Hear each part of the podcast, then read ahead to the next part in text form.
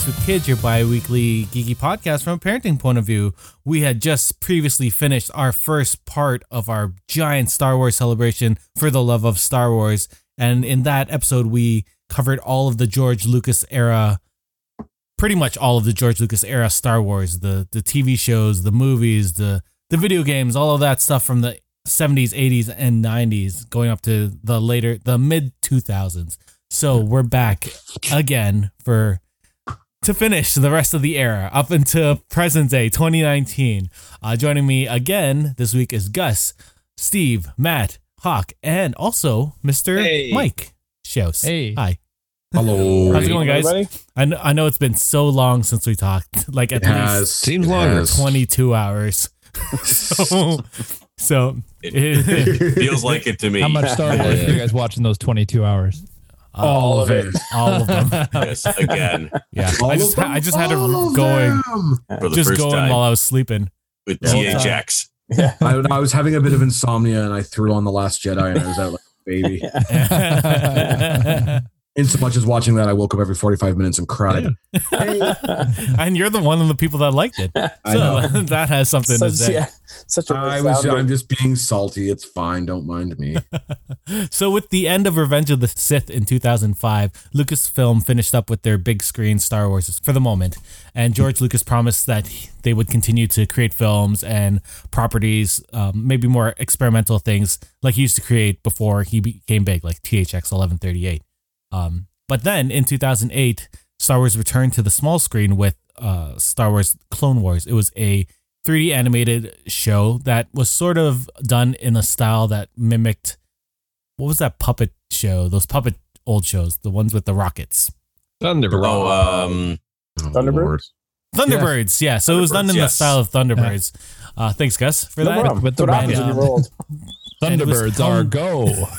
they are go, and it was helmed by Dave Filoni, who was under the tutelage of George Lucas himself. So a lot of the ideas he ran by George Lucas to make sure everything fit in the to felt felt like it was part of Star Wars, especially the Clone Wars, which was really important to George Lucas's vision. Did you guys watch Clone Wars? It was really weird when they when it aired in 2008 onwards. Um, it was built like a sort of a f- war one yeah, of those Yeah. war films, not Yeah. not films, but the newsreels. yeah, Yeah. They decided to not air the episodes in order, Mhm. so it was sort of, or at least chronological order. They did in the the the order that they wanted, I guess, at the time. Uh, Dave Yeah. Filoni was not a fan of not doing it in chronological order um, obviously. yeah. because it didn't make sense. Like Matt has a story. It's- Maybe it- why don't you tell your story you about know, it? well, as I tried, I came, I came a bit late to the game on that one, but it was I tried, tried, tried to watch that show, and I think I made it about 10, 12 episodes in before I had to give up because I'm like, I don't know who half these characters are. I don't know their relationships to each other. I don't understand what's going on. It was, it was a very, it was neat because it was like episodic and it was just chunks of the war that was going on. You'd get like this one little snippet of it, but there you I, I couldn't relate to any of the characters. I didn't know who these true these clone troopers were because they all had their Yeah, there's so many. And they had their serialized name. They had each had like nicknames to identify them because they all looked the same because they were clones. Mhm. So it just it got really for me very frustrating to try to watch this the way it was meant to be aired. So I, I ultimately had to give up on it. I'm like I I'm sure there's something that needs to happen with this. I don't know, and I can't be bothered to try to figure it out. That's fair. Did And anyone then I else? Saw Yeah. episode three and went, oh, I really wish I'd watched all of that. I know before Hawk started watching it, I was like, here's the here's the list Yeah. that you should watch it in. Yeah, If you have a chance, watch it in this order. Um, and I'm pretty sure you watched it in the in the actual chronological order, did you not? Not in the actual chronological order because you know once it showed up on Netflix and that it just became one of those one of those shows I could play you know throw on in the background and that watch. I it, season one is a push. You know you really have to push on Yeah. through.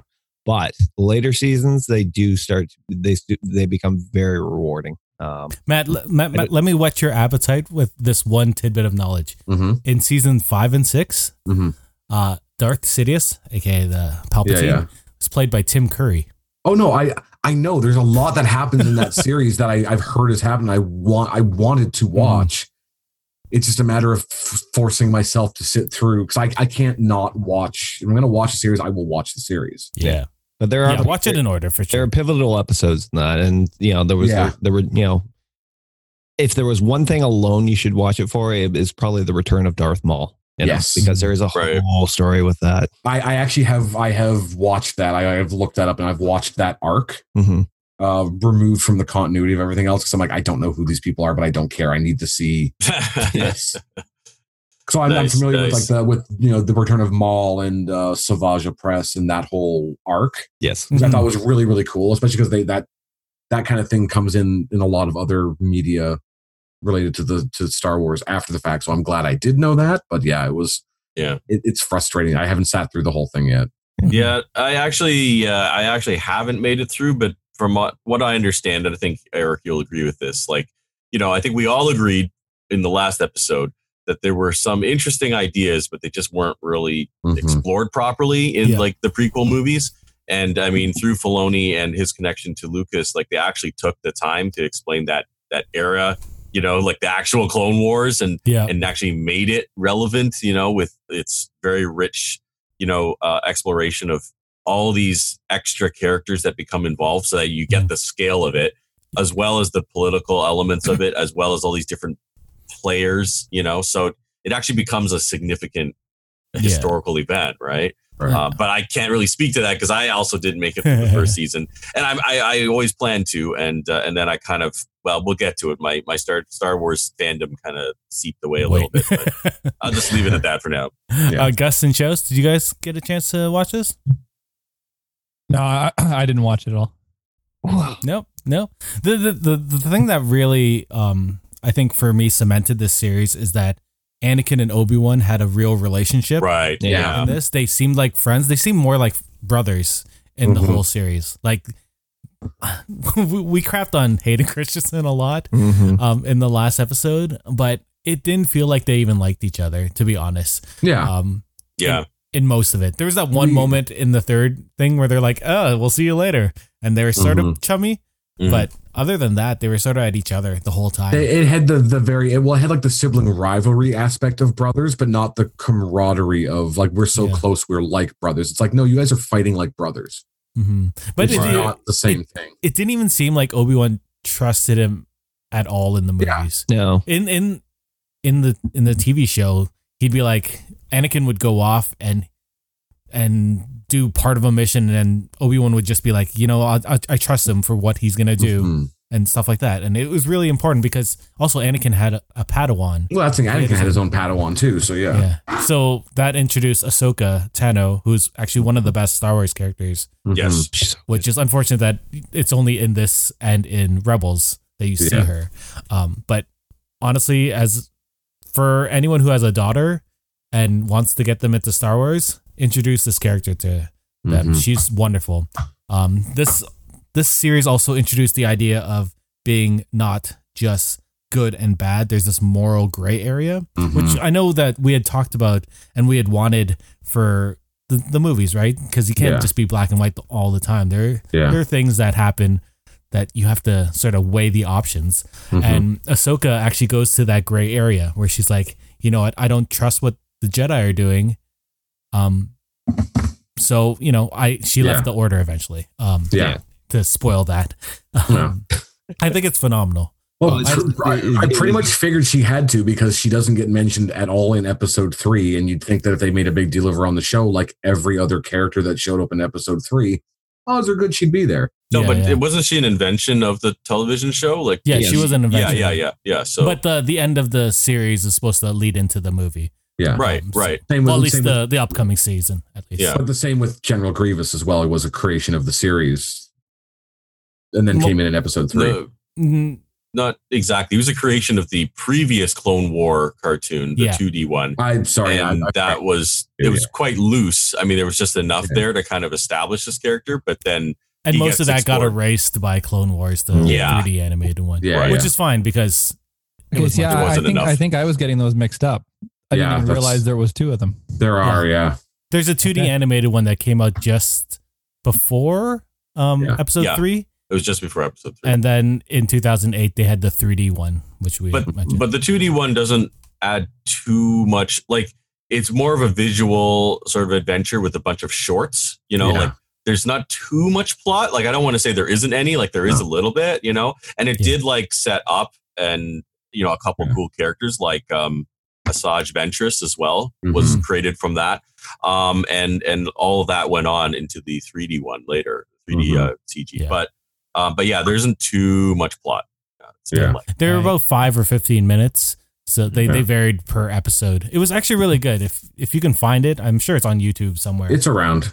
yeah, yeah, Yeah, I've always found. wanted to include it in my, you know, like if I'm gonna do the whole Clone Wars and all of canon Star Wars, even though Mhm. technically it, it doesn't really fit. Yeah, I don't. I don't recall if Clone Wars the 3D series had talked about why Grievous had asthma. Um, That's true. Yeah, do you no. remember Hawk? technically- I don't. I I, don't uh, not re- no, but I always got the impression that at some point he was human. And it's just he, uh, he seems more hu- you know, Did- like like Did, not quite a droid, but almost like a human that just did, Yeah, he is a cyborg. Yeah. Yeah. yeah, and did and did well? Did any of you watch? I'm assuming no one here watched the 2D cartoon. No, I did. No. I did. No, yeah. I- I- yeah, I've so I- seen they, they explained it pretty well in that. Yeah. Uh, yeah, I don't think it ever went into it in the 3D. yeah, Yeah, interesting. yeah, Mace Windu did some Yeah. good uh, crushy, crushy, Smashy, Yeah. smashy. smashy, smashy. Because the, the 2D Clone Wars came out while we were still in university. I Yes. remember watching Yes. that Yeah. at- while while in university. Okay. Yeah. Mhm. Yeah. Mhm. yeah, because uh, 2005 was when the last Revenge of the Sith film Right. came Yeah. out. So that was just at the end of academic our careers. Fits in- careers. Fits in the chron- chronology. Yeah. Yeah. yeah. Yeah. But I mean, yeah. But Eric, like it, that, the the two D one isn't canon, right? No, like that's not. yeah, yeah. Not so it's the one thing that didn't make it through. Yeah. Yeah, that's right. Because I remember they pulled the characters out of t- the 2D that they wanted to keep and put them into the 3D. That's why you get Yeah. uh, Ahsoka and Asajj, and then everything else was kind of abandoned. Well, Ahsoka just was in the Just in 3D. two- 3D, not in the 2D. Yeah. Oh, so, oh. Sorry. so I, Again, much. I get them confused. they Yeah, kind it's of- okay. It's okay. So many clones, so much war. With the end of Star Wars Rebels, Dave Filoni moved on to his next series, which was called Star Wars Rebels. This was sort of a prequel to A New Hope, sequel to Revenge of the Sith. It happens in that in that time where we don't really know what happens. Although now we're starting to know a little bit more with with Rogue One and stuff. Uh, and it ended up connecting with a lot of things that happened in Rogue One and the supplemental movies, which we'll talk about in a bit. Did anyone get a chance to watch uh, this series, Rebels? I've just started on that on I'm- season four. Yeah, And I'm I just think I- starting it. Yeah. I'm pretty sure I've been pushing it to everyone. Um, Yeah, I'm, that's on, a- I'm on that's a Star Wars episode two right now.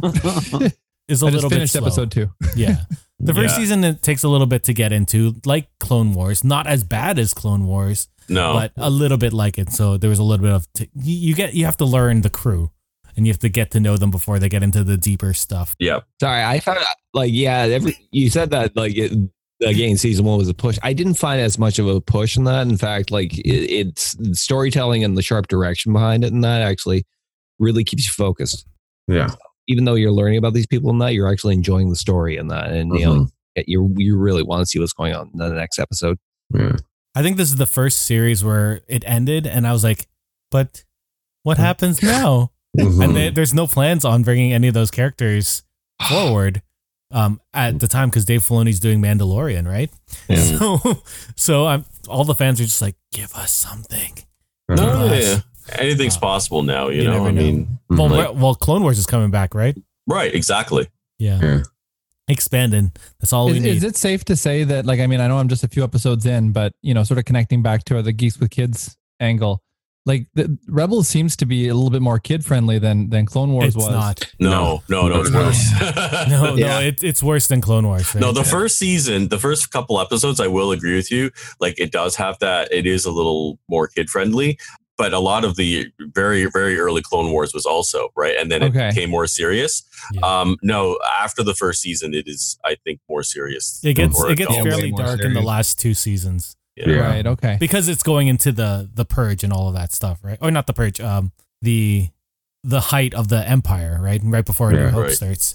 Um, there's some bad things that happen. Plus, they Yeah. introduce Grand Admiral Thrawn, which we had talked about earlier. Yes, they Um, did. so one of the best extended universe characters got brought into Mhm. the canon. yes. That's the good thing about Dave Filoni. He he likes what he likes, and he brings it into Yeah. the Yeah. into the. Yeah. Well, well, he's aware that there were actually books and comics from before. You know, just wanted to just put that in there. You know, just Remember, remember that book series that kept this franchise alive for a while? Man, we should pull something. so, so listeners, take a pin to what Steve said because we're gonna pull that back later. But uh, honestly, yeah, if you guys had a chance, um, once you finish Rebels, I definitely want to talk to you guys about it because Yeah. that ending, ooh, that last Mm. season, oh, heartbreak and and both awesomeness Oh, and damn it. it's Now such have to- good. and all the moments, all the moments in between. All Great, I've got between. that to Yeah. look forward to now. Luckily- Diddly-doo. Now, Yeah. actually, one thing that you, that's not in the notes. Um, what about this Resistance uh, TV Yeah, show? so Resistance started after the Disney buy, right? okay, okay, That's well, why- okay, well, wait. yeah, okay, sorry, yeah. sorry. Yeah. No, we can go into it because No, no, no. I guess it fits more into the context of the the, the, the later stuff, and because I know nothing about it, right? I actually never watched it, so That so just came out, Star Wars it? Resistance. It it actually came out um just before um the Last? Jedi? Last Jedi. Sorry, yeah, that one. Um, and it's it's set right before Episode Seven. Okay. Right. Um, there's only two seasons of it. There, So it- far, it's, it, no, no, that's it. This oh, is that's the it. last Oh, season. okay. Oh, Um, okay. So that this movie's gonna, or this current season's gonna lead straight into Episode Seven Okay. basically uh Poe Dameron has this kid staying at this sort of space station, floating space station over a planet where they race different spaceships, but he he's getting this kid to spy on the on what's happening there and the because the first order has has some vested interest in this station and they don't know why. So that's what Okay. it is. It, it, Okay. Okay. If you want something more kid friendly, I think Resistance is Okay. goofier. Yeah. than It- it's a anything. Right. Disney Channel kind of thing too, right? Yeah. So yeah, It- yeah, that's why I brought it up. Yeah. Um, I don't I don't like it as much. I think some of the characters are cool, but you know, BB-8's there, so they have to make sure that BB-8's always right. front and center, Okay, more or okay. less. And this kid is goofy. Um, I know Ezra was sort of goofy at first in Rebels, Yeah, but yeah. he got really serious He really gets fast. he gets super serial super quick. yeah. Um, but no, I, I, I'm I've I've yet to finish Resistance, and I don't. I'll put it on in the background. It's not something I'll watch. Mm. Oh, If that if that gives any indication of how well I like the show. Right. Um, All right. Well, sorry to get out of order. Yeah, I forgot that that was actually a Disney era thing. I just was trying to think of the continuity line, and I wasn't sure where it Resistance. looks like they're still fell, making so- new episodes too. Yeah, yeah. So this is this second season is the last Okay. uh, for Resistance. They said that because I don't know. Dave mentioned it a little while ago. I can't remember what the context was. So in 2012, we might as well talk about this Disney buyout. Huh? Disney bought Lucasfilm from George Lucas for four billion dollars. Boom. This while also having him stay on as creative consultant, mm-hmm. which Which is we all know did not really Sure. happen. Yeah. Um, So they got Kathleen Kennedy, who was the co-chairman of Lucasfilm with George Lucas, to actually lead Lucasfilm in this Disney buyout. Yeah. Um, they also announced that a new trilogy was coming, starting in 2015. Yeah, Yeah. with Yeah. a new episode every two years, and then supplemental films on the opposite years. Mhm. Um, those Yeah. supplemental films would be called the Star Wars stories. They actually had a original name, which I can't remember, but they ended Mhm. up changing it to a Star Yeah. Wars story. So I'm gonna just stay with that. Do you guys remember when this happened? I know a lot of fans were super happy, and then some of them were like, "Ah, everything's getting owned by Disney." what was your thoughts when that happened? That was that was me. Yeah. That was me being like, Disney, stop buying my childhood. Yeah. See, that was my thing too. It was like, wait a minute, wait a minute, wait a minute. it was less shocking for me only because I know that they had had that partnership with Disney already because of the parks. Mhm. So I knew that that Disney and and Lucasfilm had been working together for a while. So it wasn't shocking that Disney bought them out. It was a little. It was more disheartening. So I'm like, oh, all, all the cool other Lucasfilm stuff, like all the supplement, like the games and stuff they were doing that were Oh, more adulty, were going to disappear. But I'm like, that it was so it cool. More Star Wars, neat. Yeah. yeah, I totally forgot about that. Once when Disney bought Lucasfilm, they also bought LucasArts, and they Yeah. just just decimated that studio. They canceled Yeah, they all their dissolved it, projects and dissolved it, which was Yeah. Yeah. really That was- unfortunate. Yeah. That that was that was a Yeah. dad. That was a down. That was And a then, bad Yeah. thing know, great games. they did the smart thing of giving EA the exclusive rights to all Star Wars properties, and we know that we got two Battlefront games in five years. Well, one and a half, really. I mean, Yeah, it's well, basically the same game It's redone. same game with, you with a new skin. And they- It's shinier now. and they recharged Yeah. it, and and they're charging again for it now that they fixed it. Just wanted to just say, so the second game was really controversial uh, Yeah. because there was, you know, it made the news because of loot boxes and all this, and now there's like legislation in the Mhm. world. So it's actually had an Mhm. had a positive impact for being Oh. so negative. Um, but I also want to point out that until until this point, LucasArts and other companies were producing uh, Star Wars games, uh, multiple games per year. And Mhm. since EA took over, there's only been two games in what eight years. So Technically three, two technically three. Yeah, yeah, no, fair enough. Technically, but uh, but the fact that yeah, I mean, they, they, they released the second game and it was so poorly received. Uh, they've been working on it and working on it, and I, even I will admit that if there's actually a game there. But Mhm. the audacity to charge full price for it again now Yeah. that that is like oh my god. Anyway, well, so well, you know, they got to Yeah. keep getting those downvotes on Reddit. You can only get so many Guinness World Records for downvotes. yes, that's right, that's right. Um, for those that didn't know, there there was a comment that uh, one of the developers had written on um, when they were talking about loot boxes and stuff, and it was the most downvoted comment in history. Um, just Yeah. by like, in the second place one was like millions and millions off. so it's incredible how much It's uh, amazing. vit- no, not vitriol. I think it was well deserved um, hate for what he said. It's amazing that you know Who? that thing probably pretty Yeah. pretty much beat out any sort of hate speech on Reddit as the most downvoted. yeah, yeah, yeah. Yeah, Yeah, it was- you specifically it was actually about the cost of buying luke and uh, darth vader within the game and and he said well we wanted to make the price high enough so that when you actually got them you'd have a sense of uh, pride and accomplishment and that just the memes that have come from all of this um but sorry Uh-huh. getting back to the point uh, yeah when disney bought star wars i was actually quite hopeful because i'm looking back and i was like you know i really enjoyed like that king arthur movie so i was like they have the potential to do some you know some dark stuff too so it's not going to be disney-fied right and then also uh, pirates of the caribbean started off pretty cool you know so i was like okay there's Yeah. potential there you know so I, I was actually more in the positive camp and Yeah. you know i've learned since I, I was in the positive camp too, in that you know because Yeah. everybody was kind of beaming off how well like you know the Avengers had been and you know the, the whole Marvel universe had been Yeah. doing under there, and I, th- I thought like I thought at the time, okay, this is cool, and that like I was so disheartened by this the prequels, you know, that I thought, wow, to take the idea and, and and you know maybe set up one of those uh, capo regime things and that where it's you have a top down kind of you know. Uh, like Yeah. the way the whole Marvel universe is done, and that I was hopeful. exactly yeah Yeah, and and at Yeah. the time, like Kathleen Kennedy was known for doing hits, right? She had worked with Steven Spielberg for Mhm. years at Amblin. Um, was working with George Lucas on creative uh, projects, and you know, yeah she's do- she's got a, a lot of experience and she's got a lot of hollywood cred and she's associated with dozens and dozens Yeah. of blockbusters So, yeah.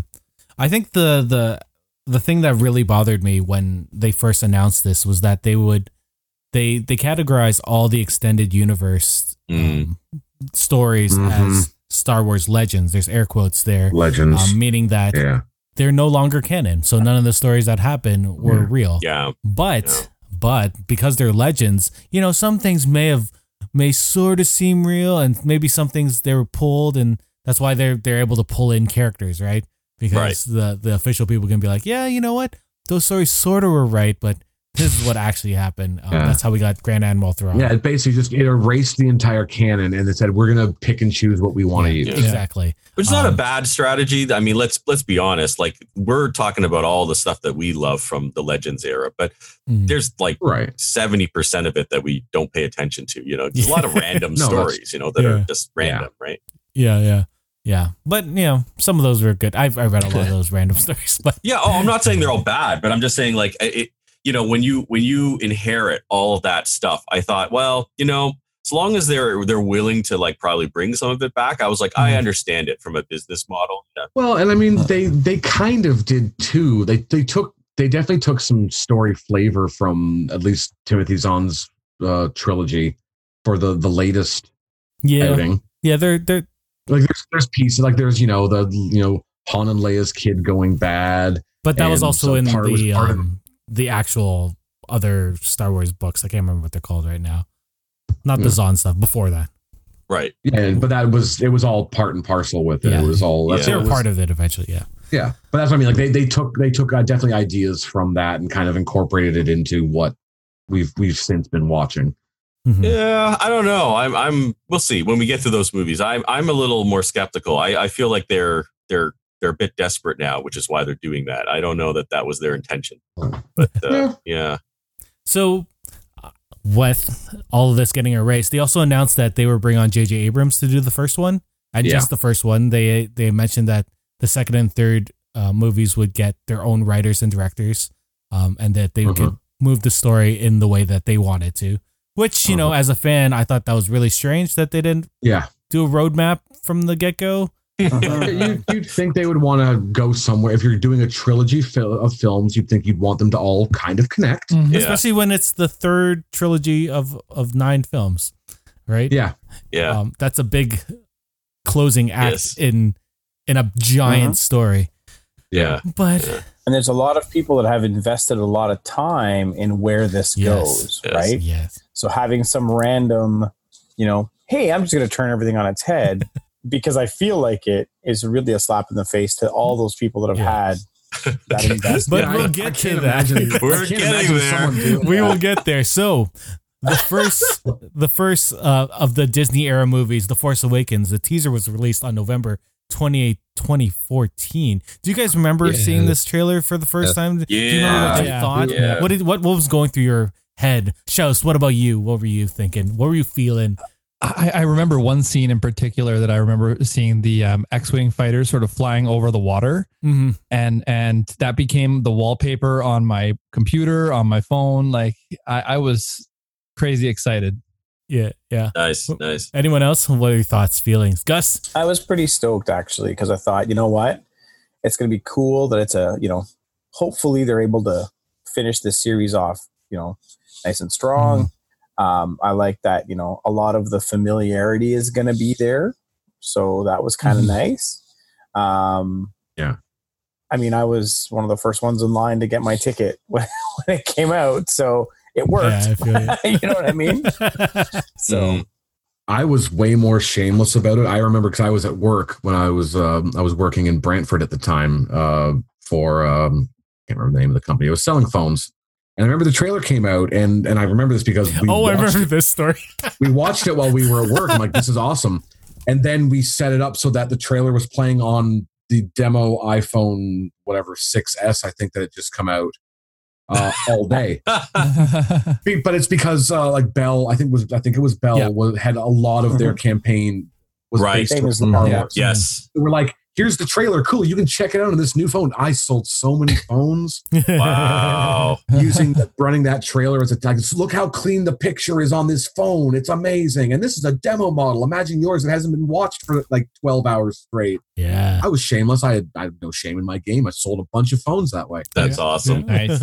Nice. Steve Huck? Oh Uh, yeah, me, I ahead. was I was super excited seeing it. Uh, it- my first thought was, "Yay, real sets!"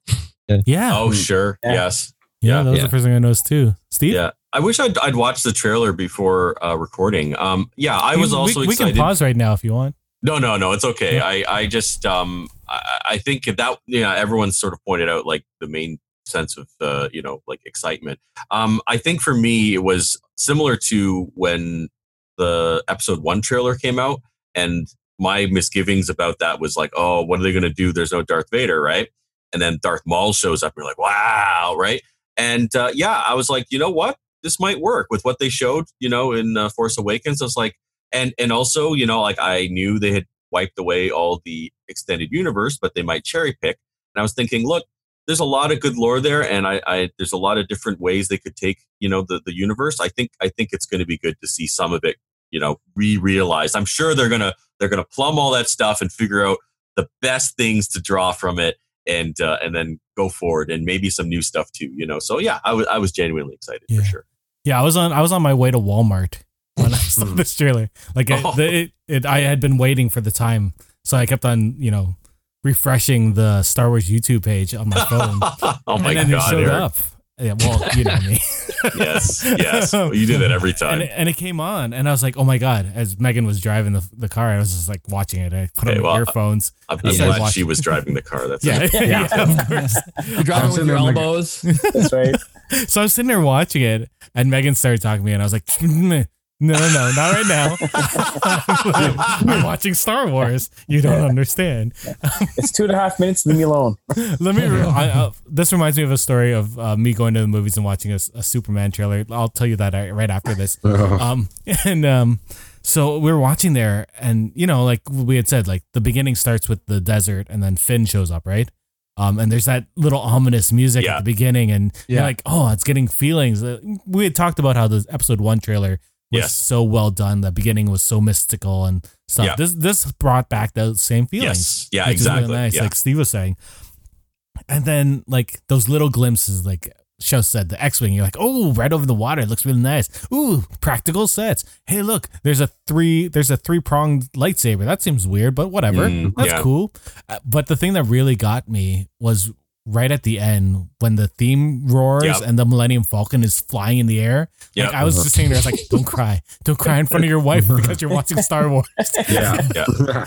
But it, it is such a. I guess we, we were pretty down after episode five, right? Or episode um, Yeah, three. three. Free. Um, Yeah. like yeah, But I- it'd been, I- it'd been I- a fair amount of time, and was a I, I, yeah, I was sort of, you know, uh, yeah, my my love of the fandom had dropped significantly, but I wasn't like totally out of Star Wars, and Mhm. so yeah, just just a little bit of that nostalgia was enough. And was it that trailer or a later one where they actually had Han say, you know, we're home?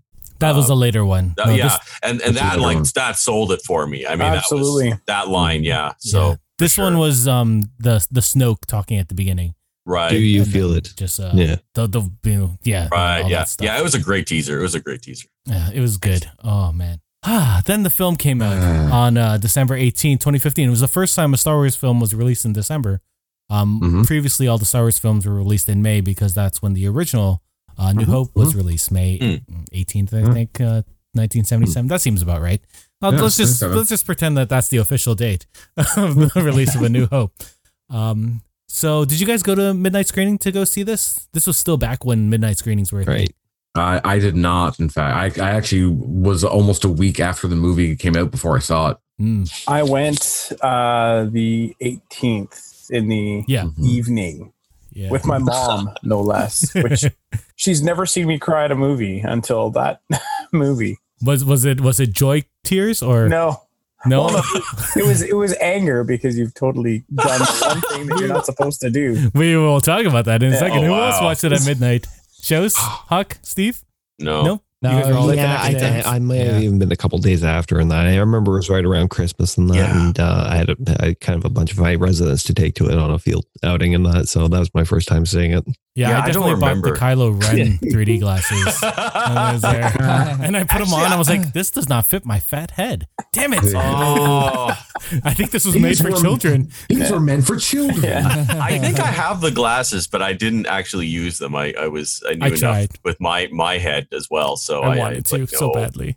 Um, I think I went on the Saturday or the Sunday. I don't think I did opening either, Mm. but uh, yeah.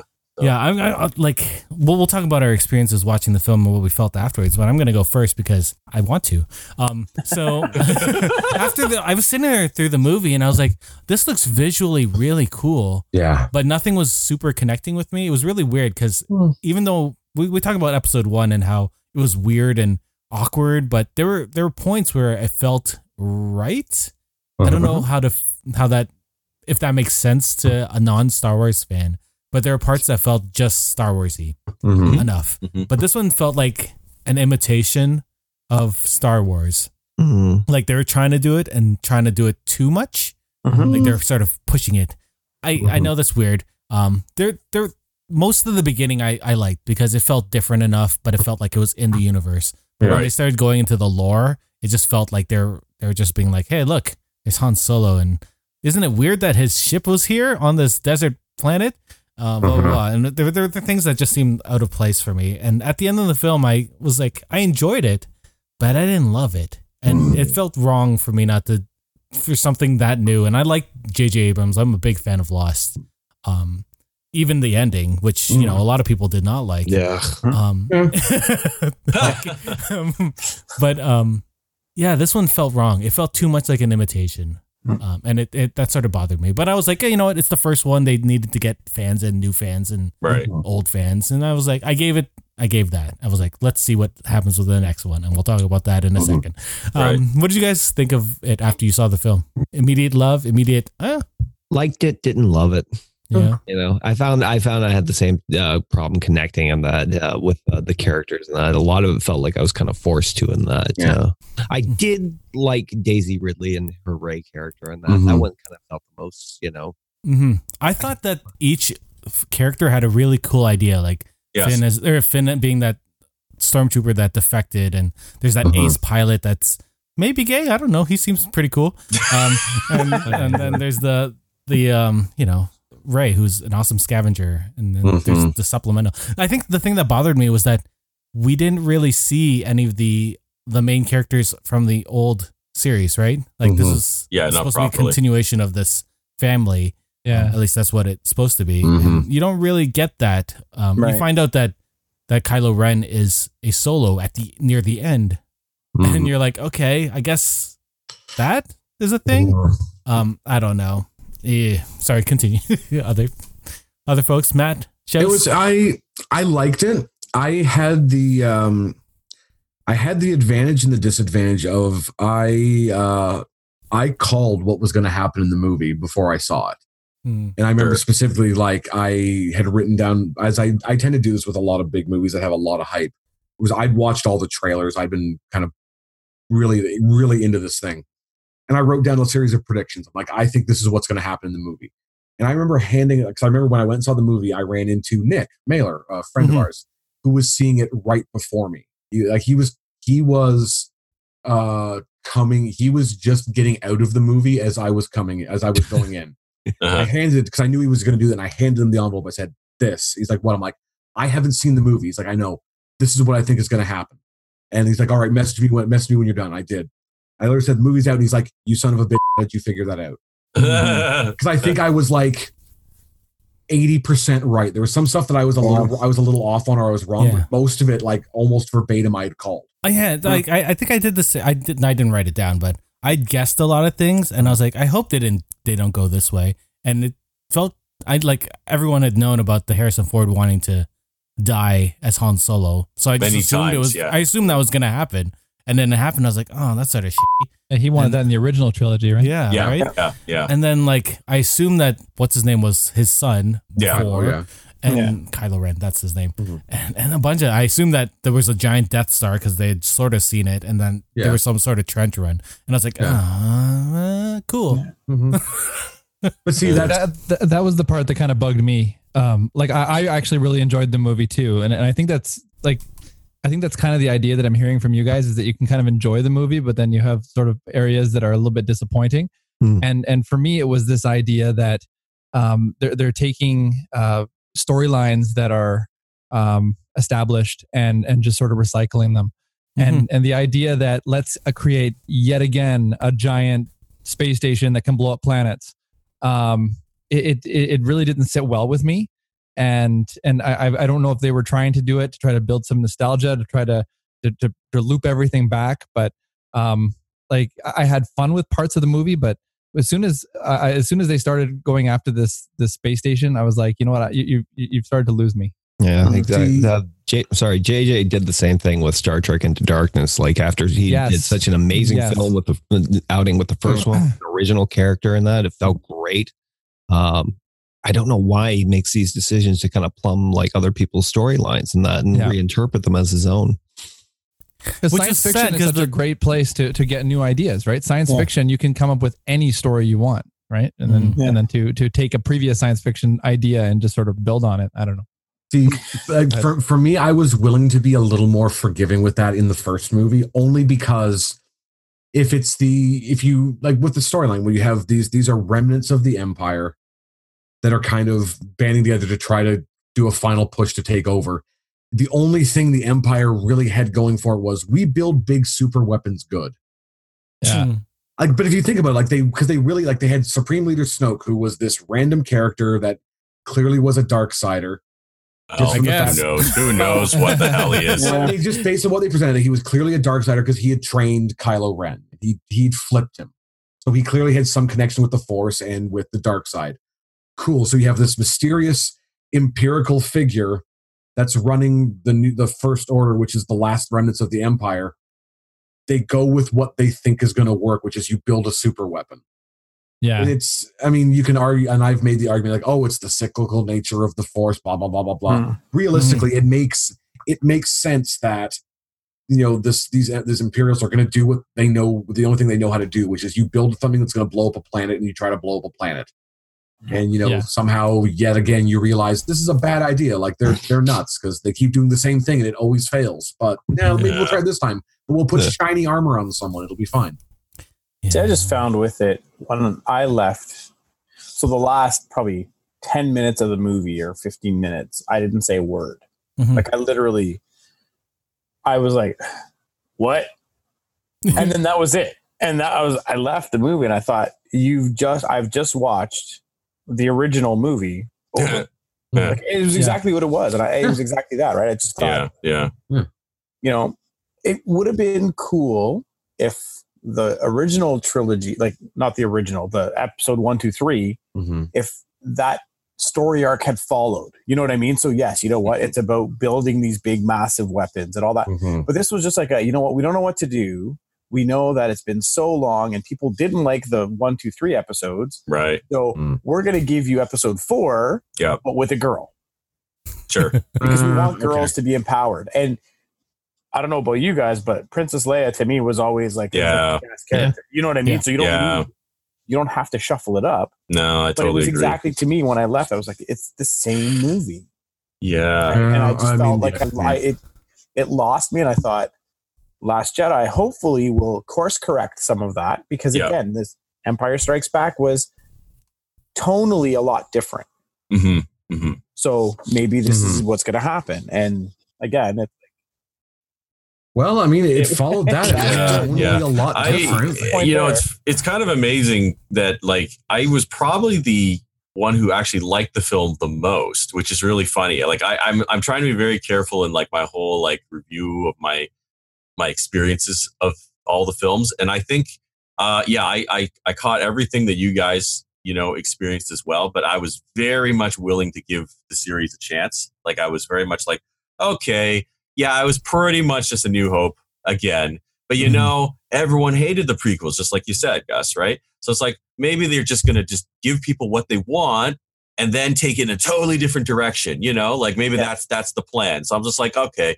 And and I I have to say like the prequels made me hyper aware of some of the limitations of Star Wars, which is to say it only takes place on like six planets really. There's Yeah. only like three bloodlines. Like to Yeah. me, like I, you know, my sci-fi, you know, I, I started to really enjoy the scope of other sci-fi a little more. And I always thought, Mhm. yeah, Star Wars is actually, Mhm. it- as far as science fiction is concerned, is quite limited. I like to think of it more as a fantasy as opposed to Yeah, sci-fi fantasy science for sure. Yeah.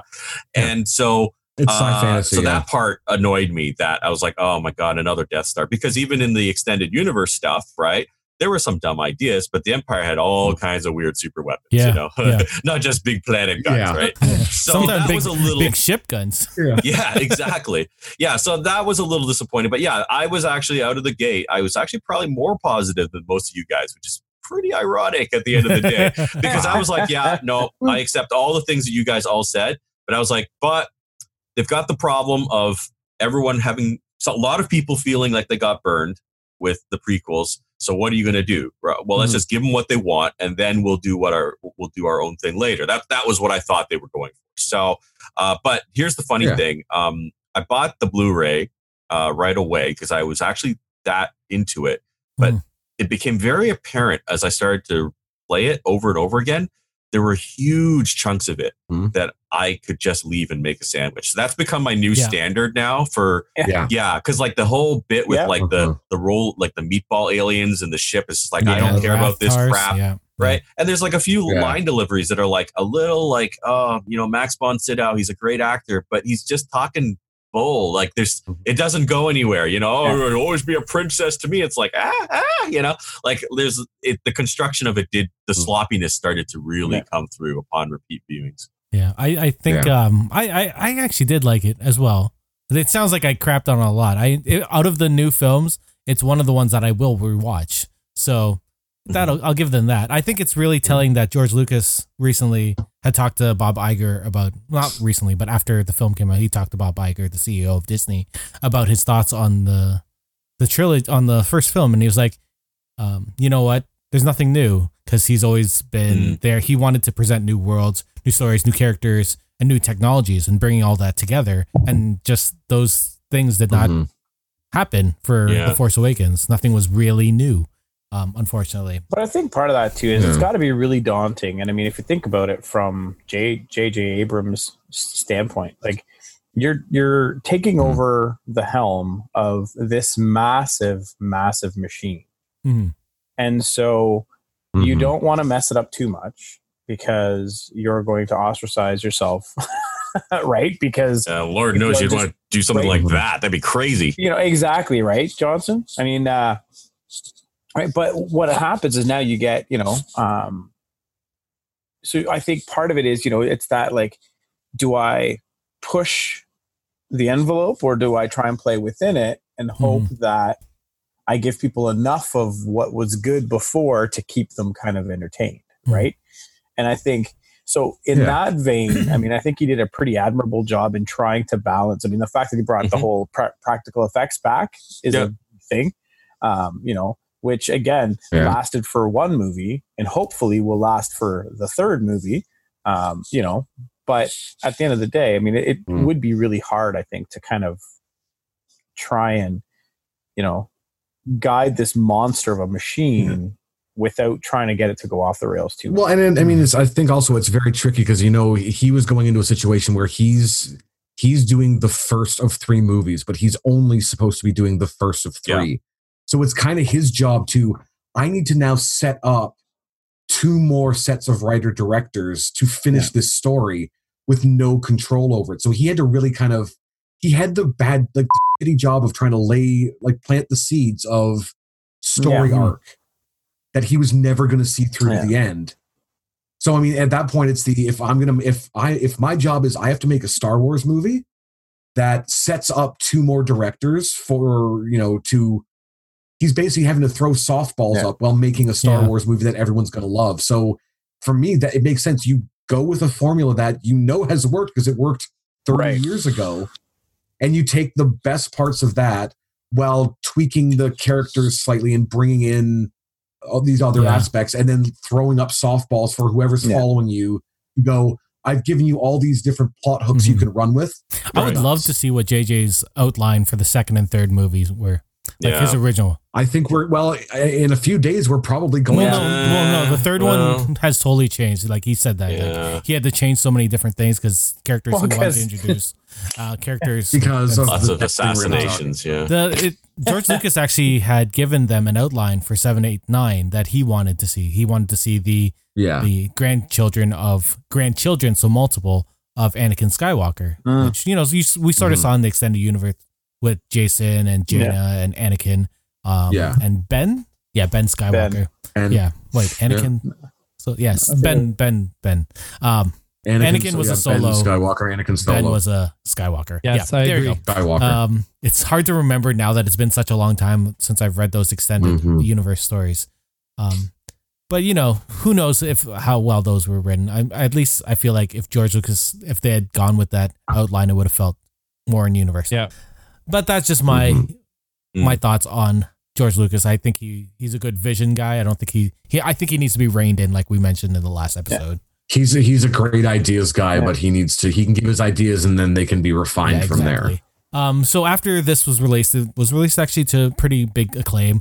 Audiences and Mhm. critics seemed to like it. It was pretty well received Mhm. on Rotten Tomatoes, Metacritic, and those things. Um, then the next year we get our first of the extended universe stories or the Star Wars stories films.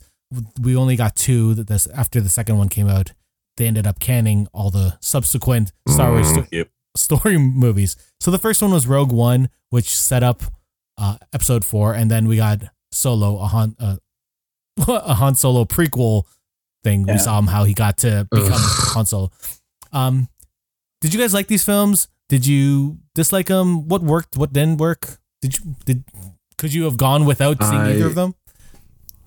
i i absolutely loved rogue yes, one I agree. I thought it, it Yeah, me too. it was the Star Wars movie that I didn't know I wanted until I watched it. And I went in there very hesitant because I'm like, I, I knew what they were like the storylines. I'm like, okay, this is the this is the group that stole the Death Star plans. And that's Yeah. all I went in there knowing. I just assumed Kyle It was Katarn group was going to show up sometime, but he didn't. yeah, yeah, yeah. It's a very easy level too. But I, uh, I I went in I went in very very hesitant to to seeing the mm-hmm. movie because I was like ah I have no idea how this is going to work out and I was absolutely blown away by it like I thought it was an absolutely breathtakingly hmm. phenomenal film Yeah. because it was it was what we had been kind of wanting all along was that you're dealing with non Jedi's in the Star Wars universe Mhm. well, non Jedi's mostly.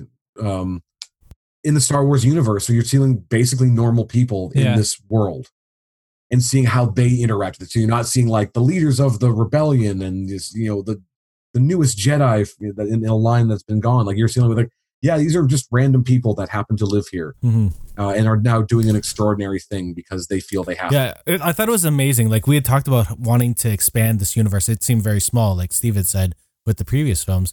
This one, although it did take place on certain planets that we had been before, or at least heard about, um, I thought the idea of not having Jedi there, the idea of people still believing in the Force but not being Force users, was amazing. Like Mhm. it, it Yeah. brought a whole realism to that idea. There's a Like, religion there. there was a religion there, just like Australia. Um, Yeah. um, the the the force priest Chirrut, um, who was played by John, Donnie Yen, I think was an incredible character. Um, Yeah. and it was it was, I think, I don't think I expected to see that Darth Vader scene at the end. Like when that lightsaber ignited, I don't. I'm pretty sure I peed in my pants.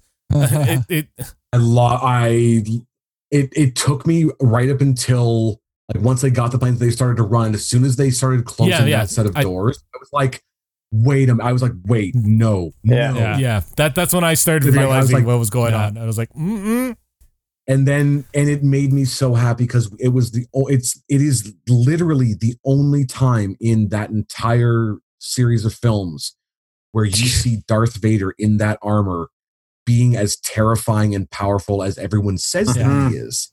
Like, up until then, he's done the whole like, I'm gonna walk slowly and like lift you in the air and choke you. I'm gonna do the force choke thing. And he's gonna and he had some not uh, low energy duels, but he certainly wasn't doing all the stuff that you had seen Hayden Christensen doing before then. And this time you like see Vader doing all that crazy Yeah. stuff that Anakin Skywalker had been doing in the Yeah. armor. mm. Uh, and it was beautiful for me. I was like, that made me so happy. And then that last, unfortunately, digital cameo Yeah. at the very end of the movie. Which But see, so- I, I loved how they sagged right into it. Like it Mhm. was to me that was perfect. I had a hard time with the whole computer in the beginning kind of thing. I thought I'll it'll Mhm. take me out of this movie because again, it's you can't have a completely digital character that's been dead for Mhm. However many years. You know what I mean? But at the end of the day, I got past it very quickly. Yeah. Right. And I, I oh, it's the, still a the, the riveting Tarkin. yeah, Tarkin, yeah, yeah. character. yeah, right? Peter Cushing. Oh, the P- yeah, the Peter the Peter Cushing cameo was amazing for me. I was like, that it was it was terrifying and amazing. It was more than a cameo, it- man. He was Mhm. he, Yeah, he he was was a like a secondary character. Yeah. It was a character. I wasn't talking about I wasn't talking about Tarkin. I was No, I know you were talking cameo. about- Oh yeah, yeah, yeah, yeah. Yeah. But but I mean that is part of the that that just happened to happen at a very tiny Yeah. Mm. point. right right. Yeah, I I was I think the only person on record who didn't love the movie as much as you guys. Like I will always say, if you are a Star Wars fan, you absolutely need to see this movie.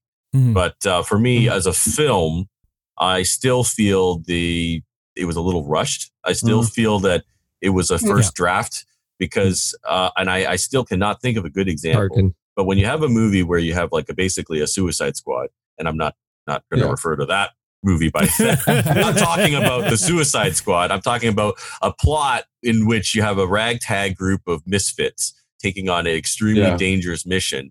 Um, it's been done better, and and I and I'll always point to the fact that other than the fact that Eric just called the Force Priest by his actual name, does anybody actually know the pilot's name? And Eric can't answer this because he's he probably does know, right?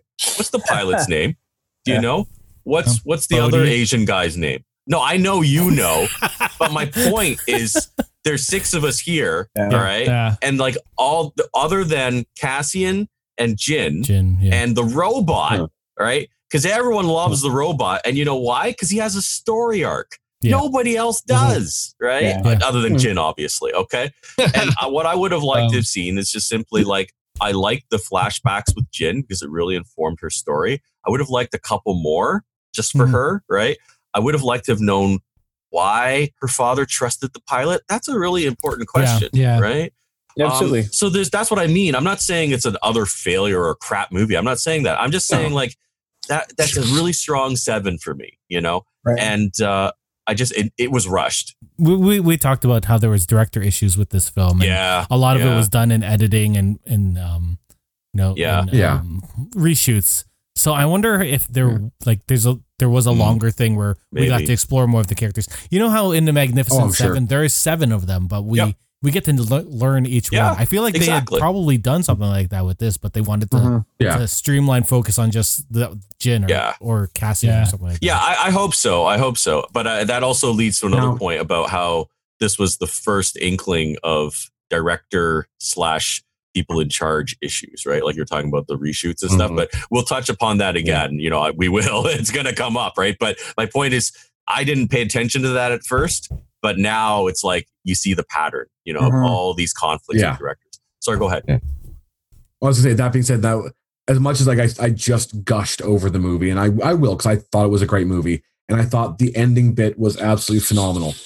But I would be horribly remiss if I didn't address the fact that as great as the last twelve minutes of the movie are, it creates a massive Yeah. plot hole that I I can't Yeah. ignore, which is the how y'all gonna pretend that you are an Yeah. innocent ambassador when Vader literally watched that ship take off from the ship he Yeah, 10 minutes earlier. and then started and then chased it and started Yeah. shooting at it. Yeah. And you're gonna be like, "What are you after us for?" Yeah. Like We're just passing through. we ju- we've been following you for like ten minutes, shooting at you, and it's not like you just appeared out of nowhere. So that that to me was Yeah. like it was awesome to see that happen, but it just threw up. it was like a. But but please, like at least make it. Don't have him standing there watch the ship. Yeah, watch I- the it- ship take I- It I, should I have know been a thing. Oh, sorry. Go ahead. I know that there, this has been explained in the books. That, that uh, that's all I want. Go for Steve. No, Okay. all I was going to say that's- is they could have solved that by like having another handoff, you know, just to just to just separate it a little bit. I mean, it was really it wouldn't have been effective cinematically, you know, like pacing wise, Mhm. right? And it is super cool Yeah. that last sequence. I'm totally giving So- you that. Yeah. Yeah. Like it was awesome to watch that happen. Be like, that's the ship, and that's the ship Yeah, from the yeah, beginning of episode four. But then I'm like, then how did they pretend like they didn't know that it was going to But- So Because they Sorry, one more thing, Eric. Yeah. Um, and that, but that that leads me to another thing too. Is in my my pet peeve about fan service, right? And that's a thing. They didn't use it effectively in this movie, and that also that Yeah. I know is a nitpick for me. Uh, but yeah, so much fan service that was like too blatant, right? And and that's one that Yeah. actually creates a plot hole, right? That's that. I mean, I love that fan service. That's one I actually can stand behind. Yeah. Seeing Vader Yes. and the Tantive Four, but at the same time, it's like, uh, might have might have you know fired a little too early on that Yeah. one. You know, I think Anyway, I think Eric, go I think it was in the book that they said that there were multiple ships that got shot out. That sure so they makes Right. sense. ended Yeah. up going to the one, and that's they're like, no, we're we're definitely not that one. That makes sense. Yeah. No, that's that's a good explanation. Yeah. Yeah. No, Yeah, I, um, I don't know. If That's I. I wanted to share that I, I liked that the movie was, I feel, darker than I was used to seeing for Star Wars. Mhm. Um, I, I like the idea that you could have a movie where um, the the last part of the movie was basically um, it, it was hopeless for the main characters, and you were just sort of watching them one by one, just try to get their missions complete, uh, and and everything was for the good of the rebellion. Um, and and I, I enjoyed that because it wasn't one of those stories where everybody lives happily ever after. Um, Mhm. And and and Mhm. so for me that that that that really resonated with me um, even right from the very beginning where where um, where Jyn like as a child um, you know sees um, her was her her mother gets shot right? At the you at, at the very beginning right? And when they're trying to protect her. And it's like wow this this is the this is the mood that we're we have for this particular movie. And this is where where we're going with it. Um and and yeah but i, I it like whenever whenever we have we have these kind of conversations it kind of brings me back to one of my favorite youtube uh youtubers uh ryan george who does all these uh pitch pitch meetings that Oh, he yeah. Does and Mm. and he um and he does a a really funny one about Rogue One where where he does he talks about a lot of the things that you guys are discussing in, in his pitch meeting, and it's Yeah. worth checking out. We should probably put in our show notes. Um, Sure. the oh, man, this film. I know, I know. We had talked about this before, Steve. Um, the character of Saw Gerrera. Um, but Mm, as a fan yeah. of Clone Wars and Rebels, it was unfortunate. Like I liked him, and I know he was Stupidest seemed worn scene down. in movie it- it- history. I oh, know, I, know, can't- Hawk. You also you liked Yeah. him, but it, it, it sort of seemed like a weird end for him after Yeah. watching him so much in Clone Wars and Rebels and seeing him it's so terrible. well put together. I wonder what ha- I. It makes me wonder what happened that he would have given up. Yeah, uh, at that yeah. No, I, I still, this is my anecdote. I mean, you guys probably heard it in another episode, but I'll just repeat it. I mean, basically, he tortures this poor unnamed pilot because that's that as far as I'm. I know name he has a name. I know it's Bodie, but my point is they never, you know, no one actually knows, right? Unless you bought the action figure, and even then, the, it the probably script, says the pilot script they gave him just says pilot. Yeah. anyway, they torture that guy for no good reason to make Saw into this like crazy, like badass, right? Then the whole deal with the message is delivered, and then like Saw completely gives up on life, right? And I, I swear to this day, like every time I watch that sequence, I'm still thinking about how they ran into those two other guys in the street because it was too blatant, right? Mhm. Um, what's his name? Uh, uh, uh, Do- Dr. Ponzar and Ponz, um, yeah, yeah, because that was just like, what the heck, man? Like, if they just shown the back of their heads, that would have been amazing. But no, they had to like stop the camera, have them yell at them, look Yeah. all weird, puffy faced, right? And I'm still thinking about that. and then like, there all this excitement of the characters trying to leave the planet, and you're like, oh, that's really important. But I'm just like, but why? Why is Saw just standing staring at the sky? I don't. I don't get this. And the whole sequence is ruined for me because I'm always wondering about these two things that are totally inconsequential Right. but don't make Yeah. sense. Absolutely do not make sense. So yeah, I kind of disagreed about Saw on that. Um, like I think I mentioned before in that, like his whole character at that time felt like you know Bin Laden in that you know the house in Pakistan and Right. that like you know he was like one of the most wanted men in the universe or in the galaxy, and uh, it, you know this was I think that that place was pretty much his last stand in that. And as far as the torturing uh, for no reason in that, that was really indicative of where his character was kind of headed in that. Uh, but why would a character there- who's that dedicated to that, you know, that approach to life suddenly just say, "Well, I'm I'm out now." Like that's what I mean, right? Like he's so consistent with what you say because he does torture, and that's that's like he's that he's that kind of a person, right? Like he's that important a criminal, you know, in that world. I just that's what I mean. Like that's consistent with with the this terrorist. But then for him to like lose all passion, like suddenly, It, I it's don't know. weirder that he didn't just jump on that ship. I'm pretty sure there was a seat for him. Um, was and it wasn't far. And it's not like they had to jump onto the ship. Anyway, I feel I feel like there was a scene missing where like Yeah. Jyn's relationship needed to be explored further so that there was a reason for him to to not give up. But you know what I mean? Like that's the Mhm. problem. There's something missing there because that's when the change of his personality occurs, right? Yeah. Anyway, I, I I know get, this is this is on. something that we, we could Yeah. go around in circles just because we don't know how Yeah, yeah. what their thought process was in writing or how this character is going. I, I, I will say that Hmm. Saw Gerrera has been consistently a badass in Rebels and in Clone Wars and for those who played the game Jedi Fallen Order. Yeah. but also a bit of an extremist. I know from Not the a bit. storyline. Definite Oh, extremist. absolutely.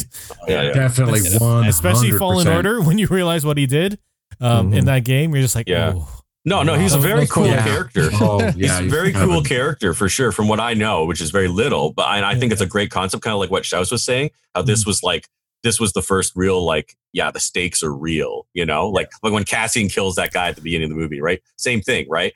Um, yeah, th- this this is a very different uh perspective, Yeah. you know, on on the situation. And yeah, I just wish they had done Saw Yeah. better. You know, Yeah, yeah, for sure. And we, we talked a lot about the characters. I just wondered if I could add real quick about the um. There, there's a really cool sequence at the end of this movie where they're doing the space battle, and Mhm. and this is this is the Mhm. movie where where they actually have the rebel ship sort of ram, isn't it like a Right. like the the the ship the Hammerhead the ship. hammerhead ship that Hammerhead, yeah. rams the the one star destroyer into the other one. Yeah. and I thought that was a Mhm. really cool sequence. Yeah, so if you yeah. watch Rebels, which is amazing, I know I'm gonna keep on bringing it up because this was happening all at the same time. Princess Leia stole those Hammerhead ships for the Alliance, so you see the why they were stolen, and what they were used for for things like that. Oh, cool. Yeah. Uh, there's there's a bunch of little tidbits from that. You you see the ghost was also there, the the ship that they used. Yeah, I was Yeah. going to say that the ship they fly, they gave the call sign Yeah. out for it when they're They they Yeah, call they're out there, uh, yeah. Commander or Captain Syndulla on It's just- Yavin Four, Fan and stuff like service the movie. but it's like stuff that you can't really notice. Like if you if you That's were just good fan like, service. Yeah. Yes. that was Yeah. Yeah, I will. I, I yeah, because I mean the two were so linked. They had linked the two together intentionally, so it was like kind of watching the live action Yeah. progression of what you've been watching. and they the actually took the models from the the animators who were working on um, Rebels, and they're like, okay, we're just gonna high res everything and do new maps on Yeah. it, and like that that's great. I'm sure they use that for episode nine as well because the ghost is in the trailer. But yeah, let's let's Mm. let's go on to the more contentious one. So six months after the Solo? Last Jedi, um, they released Solo, which was they had planned to do all these um, prequel things on different um, characters in the Star Wars universe. Solo was the 1st one. They were going to do a Boba Fett one and the Obi Wan one, which ended up being a Mhm. series now. But they were planning on doing this movie for Obi Wan. Other than it being released six months after another Star Wars movie, which was a really stupid distribution idea, Yeah, what did you guys Christmas. think of Solo in general? Um, Go, Matt. Yeah, yeah. Oh, Go- sure. Go, go ahead, Matt. It was, and this is probably misinformation on my part, but it was always my understanding that the purpose of the a Star Wars story uh, films were to be standalone, single shot, Or to expand a character. Was That's it- what it was. Yeah. or to expand it, a char- but to expand it on a character, or to give you this like this extra slice of story that isn't directly part of the core Yeah. at that time eight Yeah. films. So the issue that I had with Solo, and again, this is not huge issues, but it's still issues. Um, it, they went back to their model of releasing it in the summer, which was out of the gate problematic already. And they didn't have a movie in December. Who thought that was a good idea? Oh, Yeah, God. they've been they had they had just convinced everyone that these movies come out in December now. Okay, cool. Oh wait, this one's coming out in I think Was something June. else coming it out in May. December? It- no, it was May. May. Was it May? May. Okay, I No, Mary. Poppins was in December. they- they and didn't that's the want to thing. compete I- with that. Right, right, right. No, but that's that's the thing. You know, like that's why why I keep saying why didn't they release it? Because then they ended up competing against Infinity. Uh, uh Yeah. Infinity War, War. right? So it's just just Yeah. stuff. Anyway, go ahead. Which shocking. I can't imagine why Solo did poorly when you're competing with Infinity War. Um, and again, the, the again, They're both owned say by what Disney. you want about the casting of the movie. Yeah, Everything's But- owned by Disney, Matt. say Like- what you want about the casting because some of the casting was great, some of it was a little whatever. Um, the fact that it was sort of promoted as like, oh, it's you know, this is you're finding out the origin of Solo, and it's like a heist film kind of, and that's awesome. That sort of matches into it. But then to be like, oh, by the way, here's a cliffhanger because we're going to do more of these. um, mixed in with the for the casual and by when I say casual, I mean the exclusively cinematic live action Star Mhm. Wars fans to bring back the character that they did bring back. You can spoil it. That- Go It's ahead. fine. I no, no, I don't want to spoil it for those that may not have seen it. Some people may not have seen it I'll spoil it. okay for them to bring darth maul back as like the actual you know ringleader of all that's going on in that capacity which then leads you into the oh and now you know okay so daenerys and darth maul are working together. Because i don't remember the hell her character Theory. Uh, it was daenerys. Um I, it just for me i was kind of like huh. And like it, that, i felt like it was supposed to be a moment where i was going to be like oh my god it's darth maul and he's the big bad of i guess the solos movie series now because that's a thing and that's what i, I Well, couldn't get it's not really going to be a thing, but yeah, but that's what they were kind of that's what they were I know. leading it up to be is that this we're going to do at least one more probably two solo Yeah. movies and now darth maul's here and he's the big bad guy that you have to worry about it's just like i was sitting there i'm like okay but like everything had been indicating that this was a standalone film mhm. right up until that point then i'm like what the f- is going on right now Mhm. and I walked out of that movie going, I don't like it was an entertaining enough movie. Yeah. But I'm like, I don't know what I did. I just see them like kind of creating a series, or are they just trying to like do a weird backdoor pilot for like a, a- like a series or another bunch of movies, and I just I felt disappointed. So I'm like, this could have been really good, and then it felt like they were at the last minute throwing stuff in. Like we can we have to make more of these, Yeah. and it I did I didn't need to see more of them. Mhm. Like I wanted to see, the, okay, cool. This is how he this is how he meets everyone, and you kind of see the setups that are mentioned later in the films when he's older. Awesome. I'm happy. Done. Mhm. I don't want more movies. See, I, for me, when it came out, I refused to go see it at the theater. Too. It's the Okay. first Star Wars movie that I've ever done that at. Um, which, Hmm. in hindsight, maybe I was, I could have picked another one to miss as well. But Uh, well, that's But the it's one that because they, of that that other one, Yeah. right? But- my thing was Han Solo, and I grew up. Han Solo was my favorite character. He was the scoundrel. He was the badass. He was the guy that everybody wanted to be. Like you were either Luke or Han. There's no, you know, there's no other characters, right? Yeah. So yeah. when they cast, oh, I can't even. I don't even know the guy's name. Right? Aldrich, um, I mean, Ein something something. I don't know. He doesn't have the swagger. So right off the bat, like I, you're not selling me on him. And then the fact that it's going to be one of these shows where the whole story behind it, when I finally watched, I'm like, it's just a letdown from the beginning to the very end. There was no, hmm. you know, it's almost like it's Han Solo. We've got to try and find something cool for him to, to like be, but the guy who's playing him and the guy who's trying to become Harrison Ford isn't nearly as cool. So I can't get behind the hmm. character. And so now Yeah. my favorite character is a dud. Like it just doesn't, you know what I mean? Like it just didn't Yeah. fit. I was I- like, you know what? I can't even. Well, the thing that I the, the thing that I found really funny about it too is the fact that everyone's like they're solo and people were excited, and then they're like, oh, and by the way, Donald Glover's playing Lando Calrissian, and everyone lost their minds because they're like, holy shit, that was the kind of response they should have had for whoever they cast as Solo. absolutely. Mhm. They had Like you can't have like him. Lando overpower Han in that movie. Not at all. Being excited. To I don't even know play who they could have cast. They had a guy Um, who actually who played a younger Harrison Ford in one of the In other, another movie. Yeah.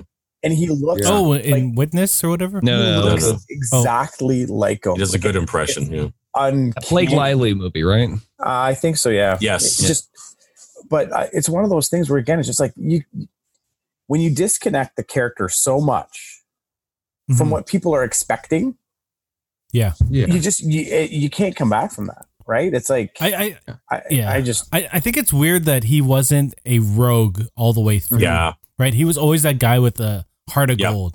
Whereas you don't know if he's gonna be that guy with the heart of gold in A New Hope. Yeah. Right? Yeah. Yeah. He was always doing it for the money up until the end. Um, Yeah. And I don't you know. can't start him out as the as the clean cut nice guy.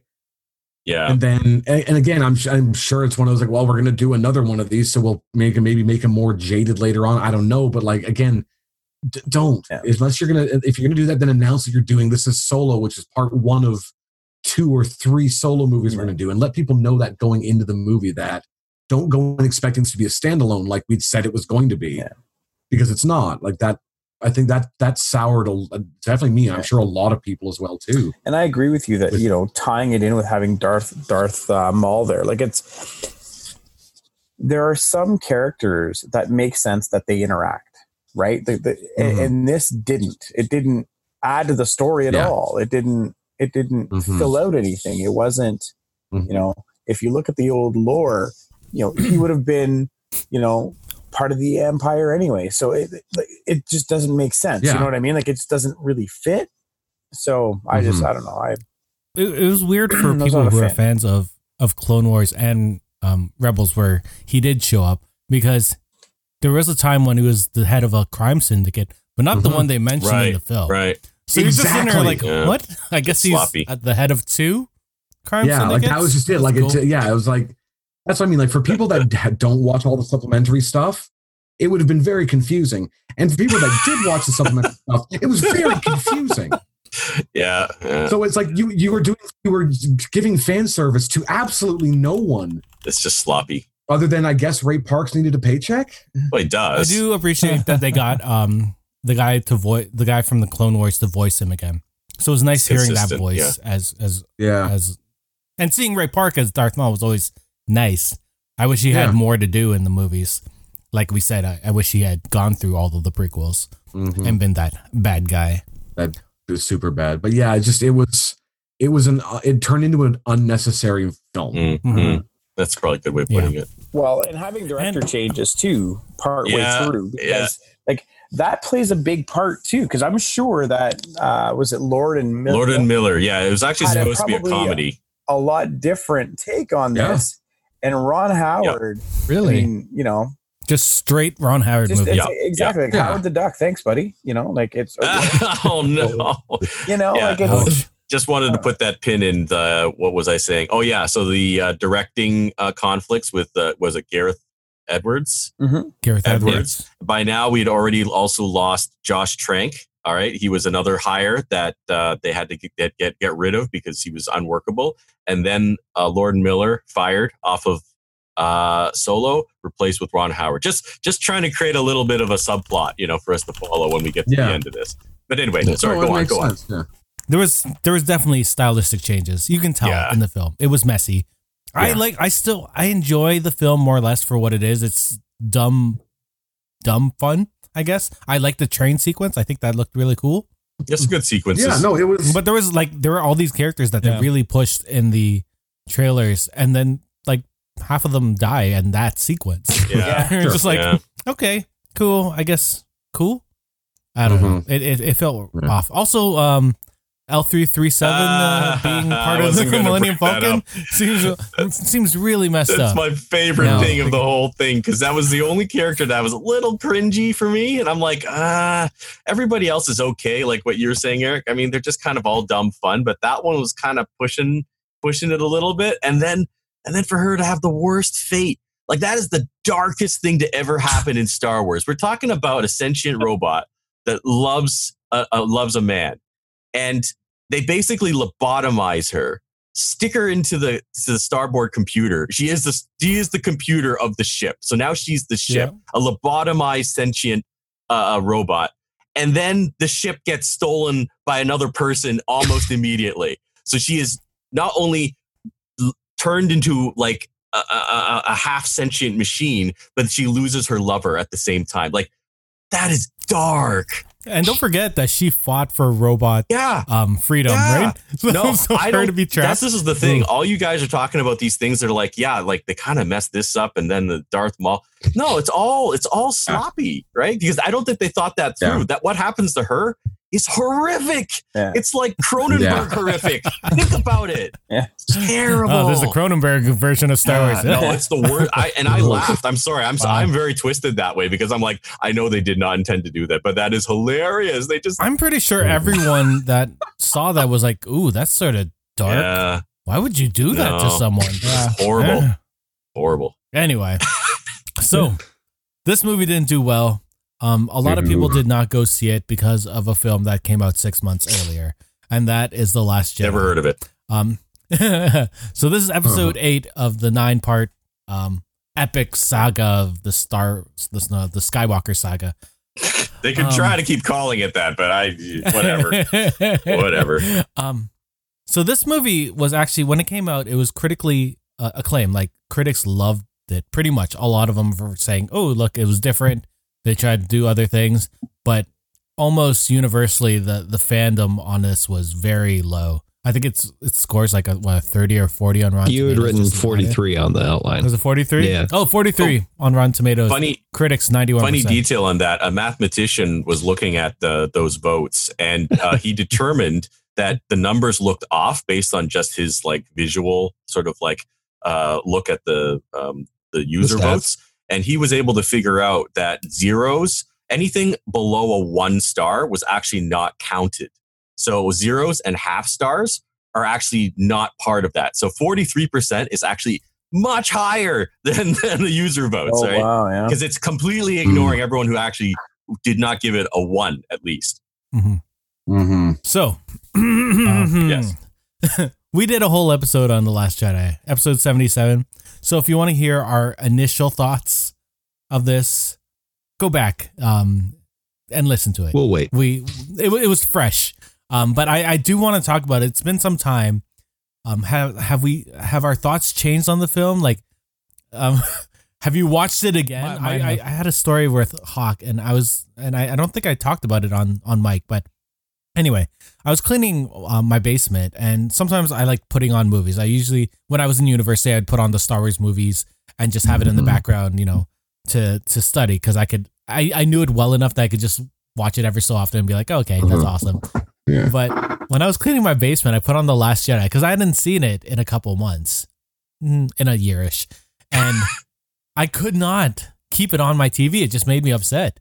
Mhm. so that's my. I don't think my my feelings have changed on this movie. It it really still bothers me. I'll go into it more once you guys get into it. But anyone who wants to go first, go for it. Yeah, I, I- I feel like I have a, a different, a different, maybe more controversial Mm. view. Um, so I'm going to go first.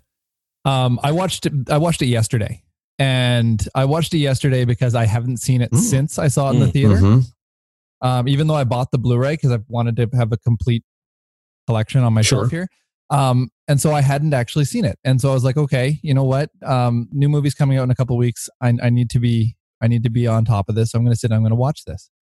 And I found that I actually enjoyed the movie significantly more um, watching it the second time than than watching it the first time. And I wonder if it's because um, after I had seen it in the theater, I don't think I had really a chance to process it. Mhm.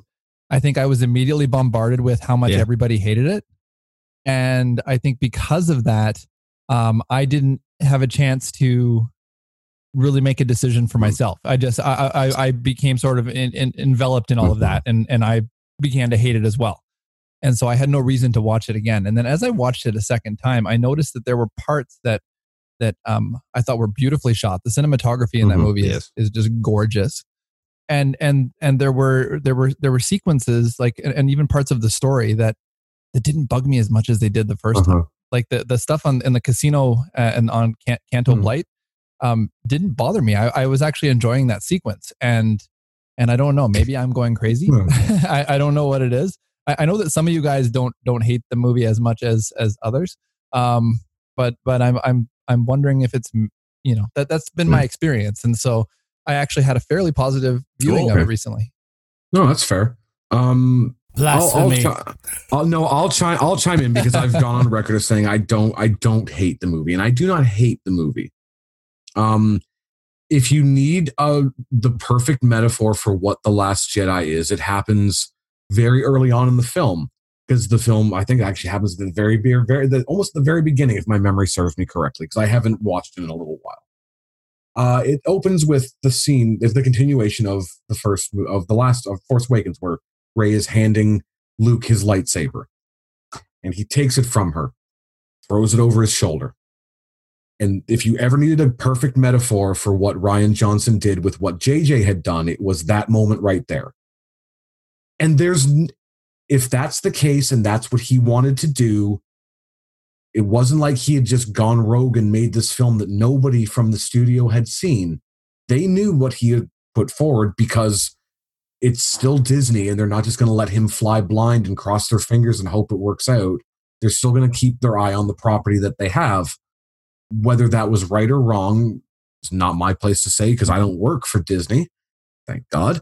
Um, I I took issue early when they said that they were going to bring in three directors and different writers to handle these three movies because we had no idea what we were going to get. And given the little nuggets that JJ had left hanging with Force Awakens, I assume, okay, cool, there's some awesome plot points here that they haven't gone into that the next movies can go into, and that's fantastic. The fact that the movie kind of pointedly tried to erase all those plot points bothered me about it. Like the Rey has finally been the one to find Luke and is bringing him his lightsaber, which he had lost, and he discards it was insulting. Was kind of not insulting. It was upsetting. What happened with Supreme Leader Snoke was infuriating to me Yeah, that was stupid. because I'm sitting there. I'm like, this. it would be one thing if they spent the movie explaining who this character was, and then for that to happen, awesome. But the character is still left a mystery, and it's a mystery that apparently they didn't want to solve. So it's like, ah, it doesn't matter who he is. Well, it, it does to me, and it did to a lot of fans. So that to Mhm. me was that was bothersome because it just felt like the like it. And I'm sure this isn't the case, but it felt almost like a vindictive erasing of everything that had happened in the movie before, without giving any new plot hooks for the movie that was to come afterwards. So it was Yeah, I'll agree it with very much. It just felt Yeah. like Rian Rian Johnson was kind of sitting there going, "I know better than him, and I don't care who's coming after me. I'm going to make my Star Wars movie. Good luck finishing it." And that that bothered me uh, from a fundamental level because I'm like the whole point of this is that this is supposed to be one chapter in this saga, and it's the second last chapter Yeah. that it felt like he's like, no, no, no. I want this to be the end of the, the saga, and I'm not gonna. I'm gonna make it difficult for whoever's coming after me. And that it, I shouldn't watch a movie sit there go, but why did they decide to do that? Because that's what yanked me out of the story every moment was the fact that I sat there going, but why did they choose to do this? As opposed to just taking the story in for what it is and being like, this is the tale, and they're gonna tell me the story. I kept going, why did he make that change? Why did he change this? Why did he do this? Why did he suddenly make Yeah. Yoda comic relief? Yeah, why was he the goofy? Yeah, or, or how quickly Phasma was killed, right? Yeah. But I mean, like again, like for me, it all comes down to the page turners. They were not. I'm like, that is not a But I thing think a that big that part- character would ever have said. Yeah. So again, it was just it was things like it was just sort of it didn't feel like a Star Wars movie. It felt like someone par not even par- satiring a Star Wars movie. Mm-hmm. Almost. But then there, again, like Shostin said, there were moments that were at the, again, there was beautiful visuals and there were moments that were really compelling to watch. And then it would be peppered after almost immediately after with, but here's how I'm gonna, you know, thumb my nose at the movie that just happened and the, and this series. I'm like, but why? 'Cause that would just pull me back out of it again. Yeah, and and that that that's what pissed me off in the first place Yeah. too. Like that that whole idea that that all of that stuff, everything you mentioned, all that stuff was just completely erased and and and deleted. And and I feel like my second watch through, my my expectations were so low. It's almost like those those movies that you guys go to see that you've already Yes. heard were terrible, but you watch it anyway. If your expectations are low enough, you start to see things that you know that that you didn't maybe see Right. before. And so yeah, that's I think that's why there were parts of it that that really stuck Mhm. out for me. But I think it's also a flaw of, and I think this is where Marvel has done a really good job is they've had a point Yeah. person, Mhm. the sort of lore keeper for everything, and everything has to tie in and it has to make sense. Here, they've said the complete opposite. We really don't care what you do. Mm-hmm. we kind of want to maybe keep some sort of reign on it.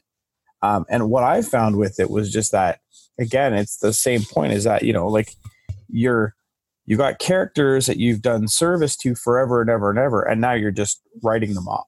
Yeah. There's no, like, Luke Skywalker is, I mean, it's a travesty, in my opinion, that you just, you know, you know what? No, I'm, I'm, I'm done. Like, it, no, you're not. Like, who just checks out?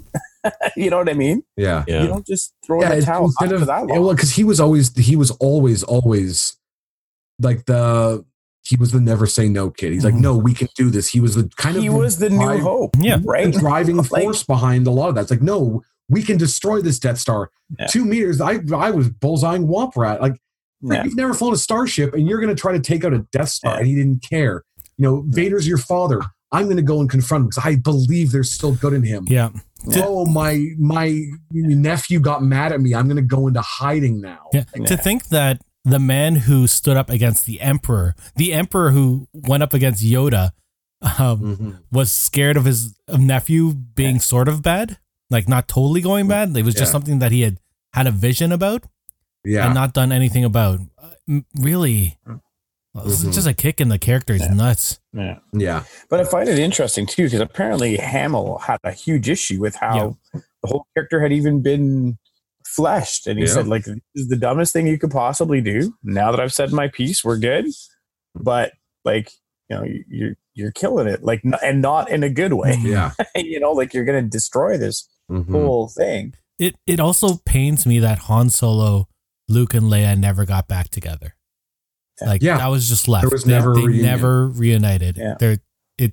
Yeah. yeah, I don't know. They I think there was just opportunities lost, right? they also made That BB-8 was- a psychopath in that movie, right? he he killed a bunch of stormtroopers. Oh yeah. So he many killed things. So many stormtroopers. Um, I don't know. so, somehow he got up into Yeah. a, an ATST and, and took control of the Yeah, thing. a lot of murder. Yeah, no, it was it was really upsetting that we never got that that trio reunion, hmm and it was a little. I felt it was a little odd too. Like it was kind of bizarre that that Yeah. didn't happen. It should have that happened in the lot in seven. Yeah. Right. Yeah, Yeah. Yeah.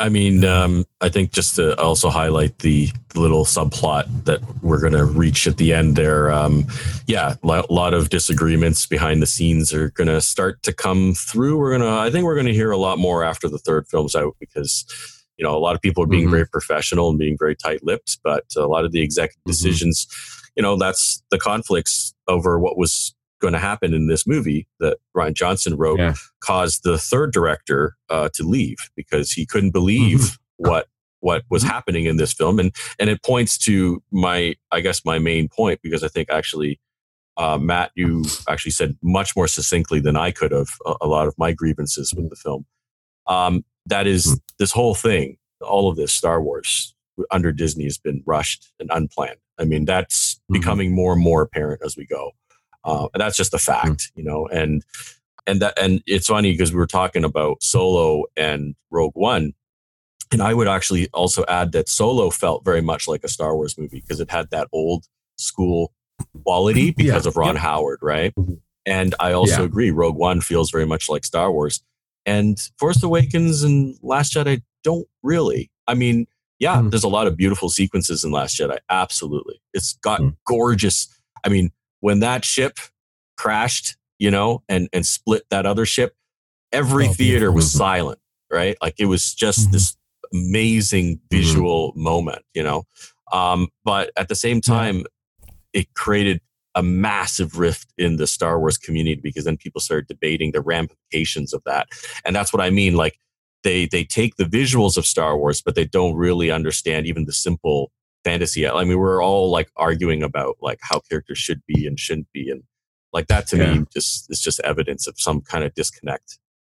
You know, like Yeah, what no, Matt was saying. You know, Yeah, th- this idea that that basically after that movie, anytime you want to destroy a star destroyer, you just have to Yeah. kamikaze exactly. uh, hyperspace into it, and and you, See, Yeah. I'm, I'm fine with Infinite that, weaponry. that. You know, I don't know why they don't just get droids doing that, but but yeah, exactly. um, I think it was weirder that all of a sudden they had this technology to to, to track people through hyperspace. Oh, Like those were trajections that were Mhm. calculated precisely, and to This- just yeah. randomly f- be able to, All in know. where they are. yeah, I don't know that that that bothered me. more this than is the problem, right? Like, I mean, we could go down a rabbit hole of a lot of these little specific details um, because it just points to the fact that everything that happens in the film, uh, like all these technological conveniences, happen to facilitate whatever the director wanted Yeah. to happen, right? That's Yeah. the problem, right? The film, the story is, it's, you know, in and of itself is totally inconsistent if you start to like go, well, why did this character behave this way when all they were going to do Mhm. within their own film, let alone within the series, would do this other Yeah. thing later?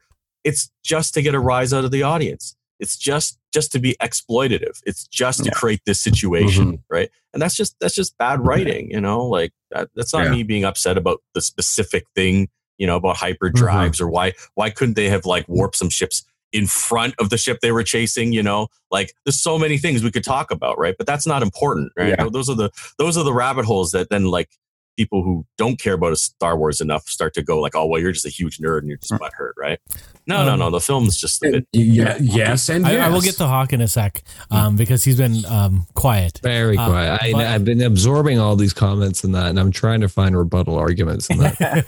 but th- this is this is something that's this is a nitpick again i will say so the force awaken happens and then directly after that film the Yeah. last jedi happens 48 hours maybe so, so yeah pretty it, it was pretty much right after right tight, because yeah. they they blew up the thing and then the the resistance went after the base because they knew where they where they were launching from yeah.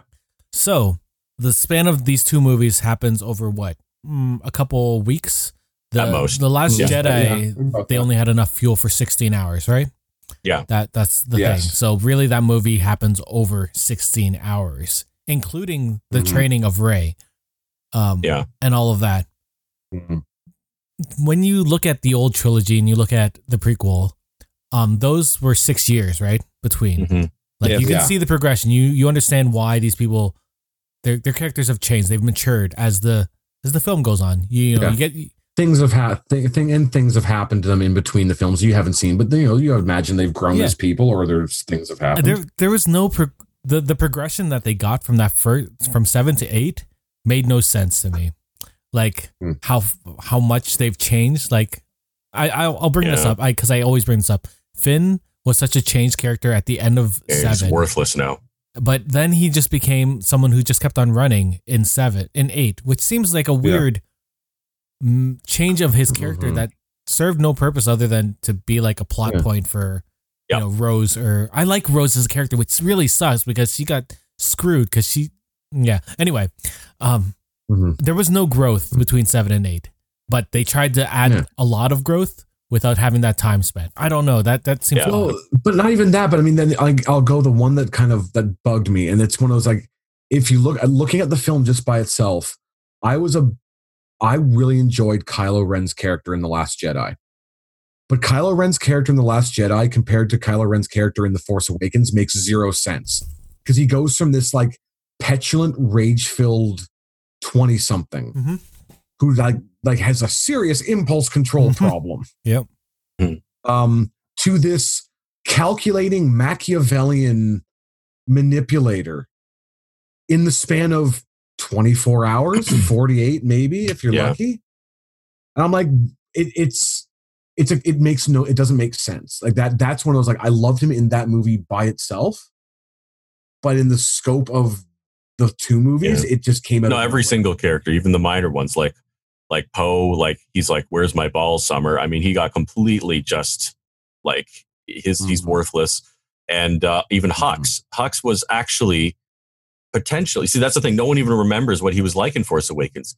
He was Kylo Ren's equal, Yeah. right? In terms of the Yeah. First Order, right? I thought it was like, higher. Mhm. he could have even been higher. Yeah, because there were moments where there was like this rivalry, and he, they wanted to screw each other, right? And you could tell that. yeah they were In, yeah. in, in Last Jedi, he's a clown. He just gets mopped. He literally mops the floor, right? Mhm. Uh, with his Yeah. body, you know, like he's, he's just Yeah. comic relief. So it's it's like Yeah. not not that I love the character or anything. I'm just saying like every single character is just like ah, I'm just gonna do something like- funny with it.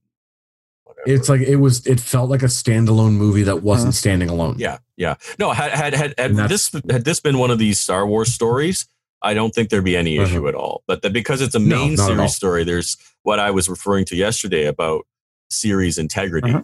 uh, Mm. which was born out of what I didn't like with the prequels. This is very much Mhm. in focus with this film. All right, Hawk, Yeah. you have the floor. Wow. I liked is- it. The end. Okay, Hawk, tell, tell us we're all wrong. You're not all wrong in that. I I mean, you all have very valid points in that. You know, um, I'm going to go back and say I think I've said it before in that. You know, J.J. Abrams kind of spoiled the beat by putting Luke in the film. You know, Yeah, you know, he just wanted he Yeah. just Yeah. wanted to have Luke in the film, even if it was a wordless, just one shot. You know, and it was in. And so Uh-huh. somebody else, and the fact that there wasn't any sort of overarching story in that or any Yeah. outline in that, you know, it really left the guy to his own devices in that. You know. Now I really respect Rian Johnson a lot in that because you know I was really I was a big fan of his films and that you know Looper I thought was probably well, you know one of the Mhm. best sci-fi films uh, you know the last you know well whatever, Mhm. came out. 15 years or whatever. Yeah, in the last 15 years, and that was it was clever. It was like, you Hmm. know, it was really well written. The dialogue was fantastic. So, um, this movie I liked a lot better than Force Awakens, uh, just because you know it was all those familiarity issues with the Force Awakens, and I thought, are they really going to kind of re replumb all these kind of you know tropes and you know motifs and that and themes and that you know with the Star Killer base and you know um like you know obviously Han Solo's death was kind of mirrored uh, Ben's passing in the Yeah. first one and that and so you know I guess it, you, the expectation was you know this guy was supposed to create the next empire you know and Mhm. he didn't you know and he took a very dark path with Luke. A lot, of, you know, and a- I know a lot of people hated it and that, but for some reason it resonated with me in that I look after seniors quite a bit that, you know, and I know like, you know, that, you know, the point, where you will start out in life as a young man, and that is not necessarily when you where you wind up Mhm. when you you're old. True. You know, you know, Yeah. uh, for a lot of seniors and that they look back on a life of regret and that you know, and it's like it was interesting to me that he chose that path for Luke. You know, yeah, Mhm. who started out Interesting is a word, yeah. it's interesting, you know. and like I, you know, but nothing about Hamill's performance of it put me off because like I thought he was pretty brilliant in the film. Yeah, his performance was fan- Oh, yeah, very fantastic for what he professional. had. Yeah. Yeah. Um, and you know the fact that you know it, there wasn't like a you know a master student relationship with Rey and that it was almost like a warning. You know, Mhm. It- it- a lot of that appealed to me, and there are I think there were layers of mystery that he kind of set up. You know, for another director to take in the next direction, and that Snoke was a, obviously a, a very undefined character in that. I mean, his very shape, you know, is like with that creak down the neck or the head Yeah. you know, mm-hmm. Yeah. it, it, it made him seem like kind of some like a damaged copy of something, right? Probably. You know, and obviously this is something that they're going to be exploring in the next movie. And that, Well, they- um, yeah. Yeah, but are they? I do remember, the, yeah, I do remember. I do Oh, remember yes. that in, there was an interesting little fan theory, and that it had to do with the throne room and that, and uh, if those two technicians who were kind of off to the side, if everybody remembers that kind of high chunk, Mhm. and Yeah. that, and it had to do with um, something they had explored with uh, Palpatine and that, and the idea of uh, transference and that, like they were conscious- priests. Mhm. They weren't. They weren't technicians. yeah, they were Um, priests, right? Yeah. Um, so you know, Yeah. it seemed to me like Snoke was a bit of a placeholder, yeah. So, and I, you know, the fact that Rian Johnson kind of treated him like that, and you know, it really subverted expectations in that when Kylo actually turned on him in that, even that made Mhm. sense to me in that. You know, Kylo uh, Kylo Ren was, for all intents and purposes, uh, like an abused kid who, who learned he couldn't trust adults, right? yeah. Sure. Right. Yeah. You know, Could also Um, show you that he's just completely unhinged, right? Like he's just right? not. the fact that he turned Which, the yeah. turn on his master. Yeah. But yeah, but he turned. You well, yeah, but he turned out. Yeah, no, I'm not gonna. Yeah, yeah, yeah. It's, it's easy to go back and forth on a lot of things. So so Yes. so Hawk, you're saying that you there there's, there's a lot of misgivings that you you can overlook. There there are things you you appreciate. Maybe I can maybe overlook isn't the thing. Maybe it's it's a it's just a different interpretation than that, Yeah. you know. But overall, And if there's Star Wars um taught us anything is to look at things from a different point of view. Um, Right. so- Sorry, sorry, Steve. I had to say it. Um, but almost, you know, I do feel like the movie was a maybe a bit of a s- maybe a bit of a forceful statement about the last movie. In that it's like that, you know, a lot of these, a lot of the old. If if there was ever going to be life in the series again, on that, a lot of the old tropes had to die. like the past. Sure. Uh, Yeah, I just uh, I I've been I'm I'm running on very little sleep as uh, if yeah. you listen to the last episode, I'm I'm totally jet lagged. I actually haven't slept since the last one, Oh. and um, so and and I've been I've been dying to talk about this for years. So I might end up having to say some more stuff in a previous episode, and I don't want to go on a whole long thing because I think you know you guys have actually covered a lot of it. I, but I think actually, Hawk, I just to to pick on one thing you said, uh, you're right. It, it all started with J.J. Abrams, and more importantly, it all started with Kathleen Kennedy and the whole just the way this whole thing's been run. Like I've already kind of alluded to that, Mhm. but it's just obvious that because there wasn't anyone in charge of plot and you know um, the overall overall story, we're running into all these problems. I mean, these are all things that we're debating that would have been sorted if someone had actually just sat down and said. Would that really have happened, or does this really make sense? Yeah. You know, so that's the Mhm. origin of all of this, right? Like right Yeah. away. There Um, really needed to be a Kevin Feige Yeah, absolutely. in, Yeah. in this, right? Like Yeah. he oversaw all of those, more all, all of the Avengers films, and there there there are missteps, right? Yeah, But it all sort of went to a plan. Yeah, and I feel like exactly. this doesn't have a plan. It's just, Yeah. you know, we need a film Yeah. here, here, here, and here. The yeah. problem is So you even- can't, sorry, sort I was to say the, the problem is you can't say that there's nothing to mine from, especially in the We'll get to position. that. No, yeah, yeah, yeah, especially in the position that yeah. she's in. She was really that lore keeper. She was supposed to be the Yeah. one to help guide Yeah. that that journey, and I think she kind of crapped the bed, you know, by Mm-hmm. not by letting people do what they wanted to and not really tying it in Mhm. together. yeah, yeah. I, I I will finish the Last Jedi section Oh, I have But- a couple more things. Sorry. Do you want to say so? Go for it. Yeah, sorry, sorry. I, I there's been a quote that um, I was talking to a friend I hadn't spoken to in a long time, and and he also agreed with a lot of these things. So, you know, we're of the same mind. But he actually mentioned a quote to me that that has helped uh, for those who are angry, because there shouldn't be people angry about this movie, but I have been. So, um, and the quote is, uh, "Never attribute to malice that which is adequately explained by stupidity." It's um, the philosophical Hanlon's razor is what the quote is.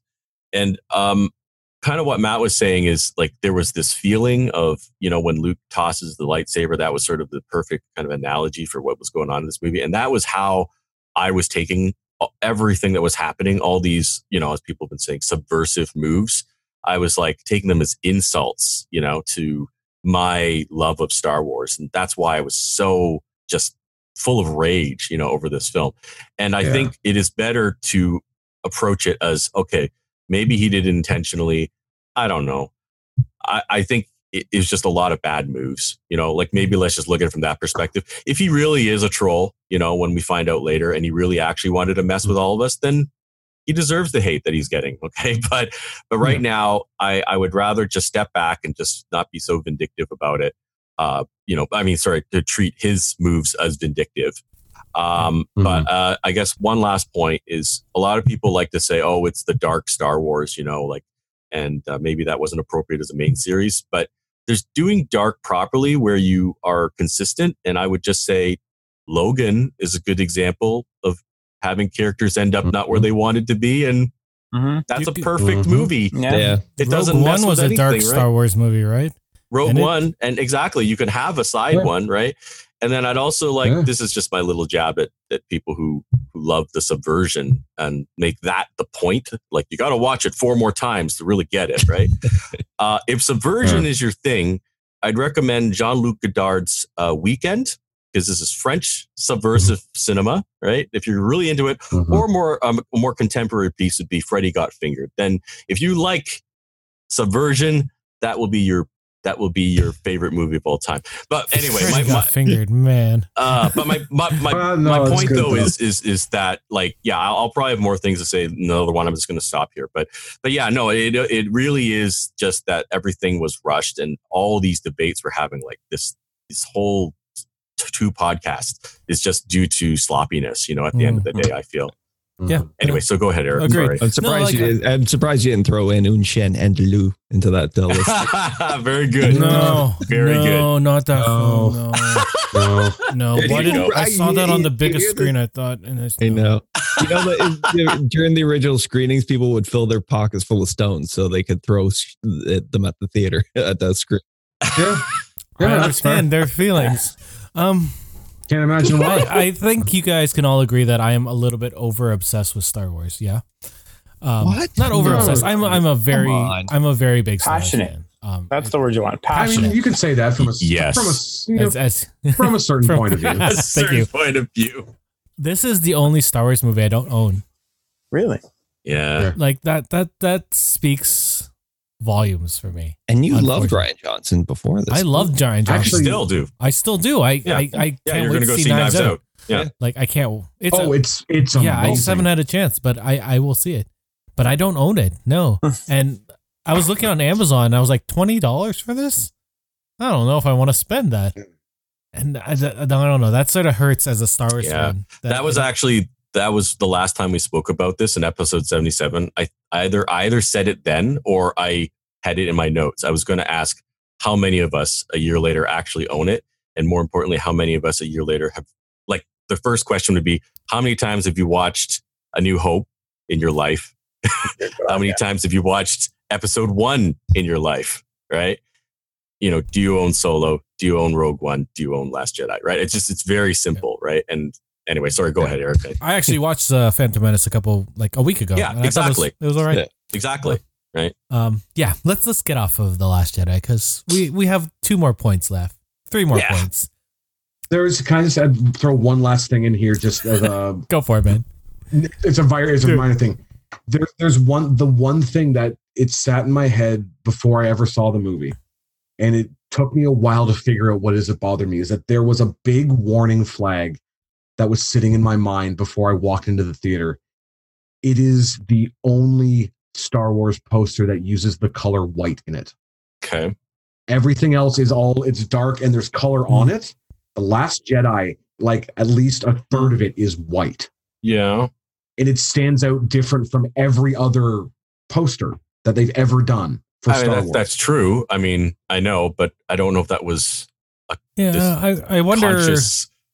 Like that I wonder how much been he he was part of the The marketing. marketing, right? a- Because they yeah. because they generally I- want to keep I it don't, sort of the same. I don't know. Oh no, I don't know. I Mm-hmm. don't know if it has anything to do with him or whatever it was, but it just from purely a marketing standpoint, and Sh- like Shouts just just held up his DVD, and it jumped in my mind again is the fact that if you put every single Star Wars movie cover facing you, it's the only one that will stand out Yeah. as different Mm. Immediately. Like Mhm. it'll catch your eye immediately as this doesn't look like everything else. Yeah. And that's been the one thing, like, say, regardless of that, all the movies have a very uniform look Yeah. to them. You can put them all in a row. They all No, look like, yes, That's an yes, yes, interesting yes, yes. detail. Boom.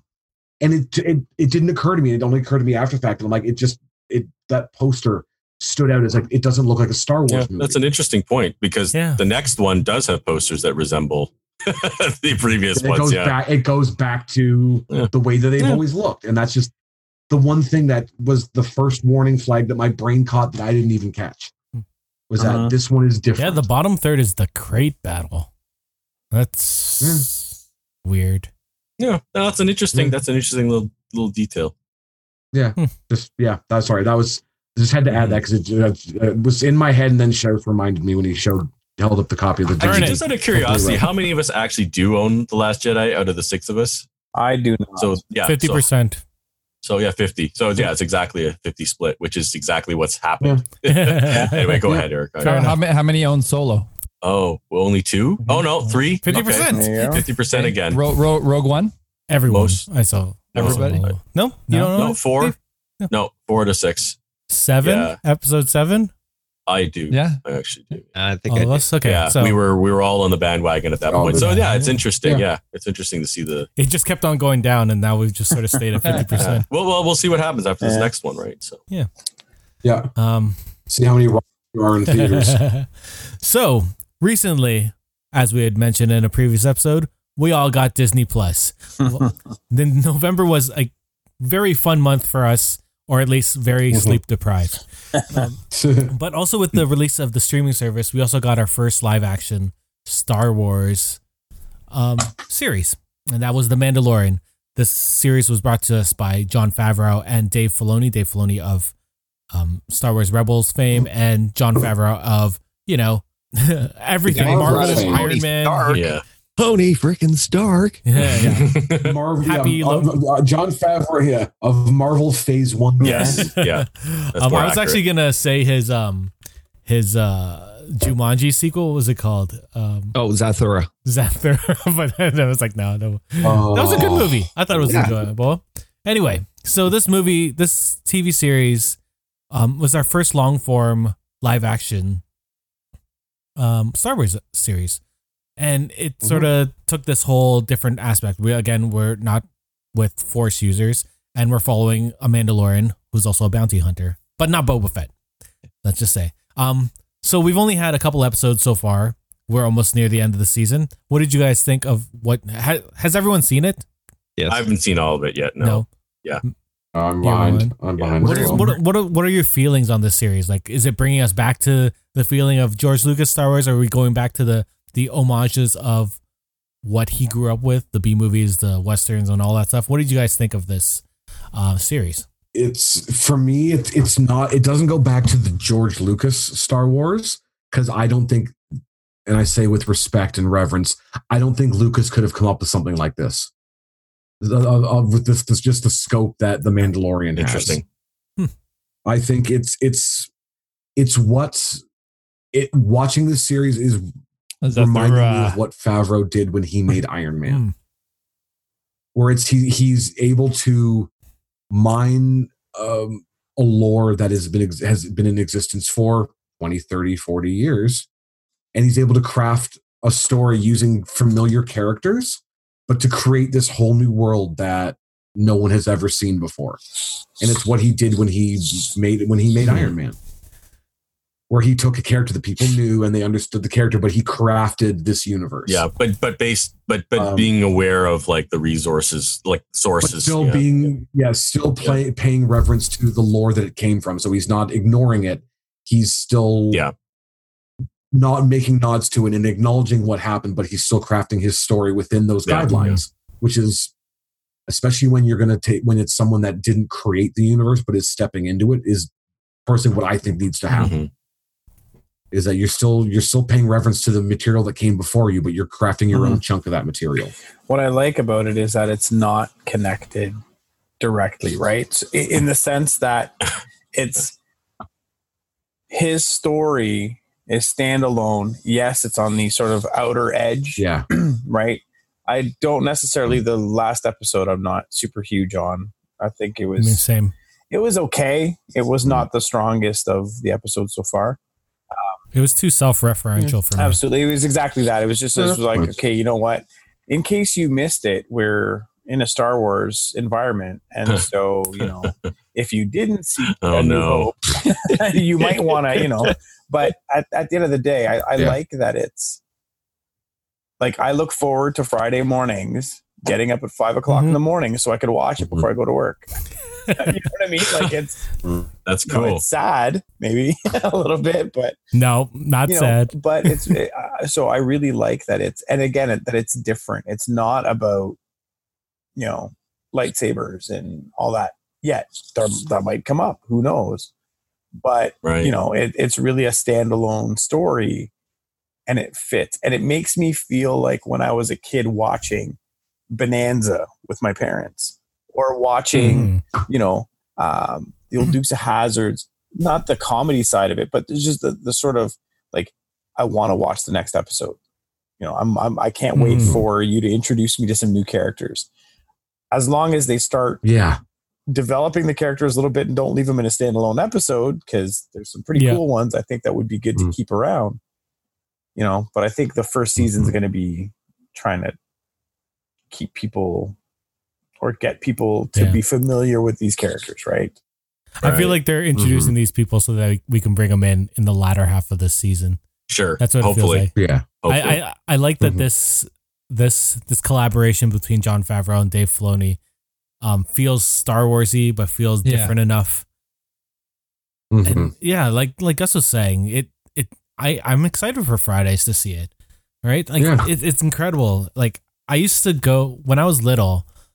My parents used to pull out our pull out couch, and every Sunday we used to watch Quantum Leap, Mhm.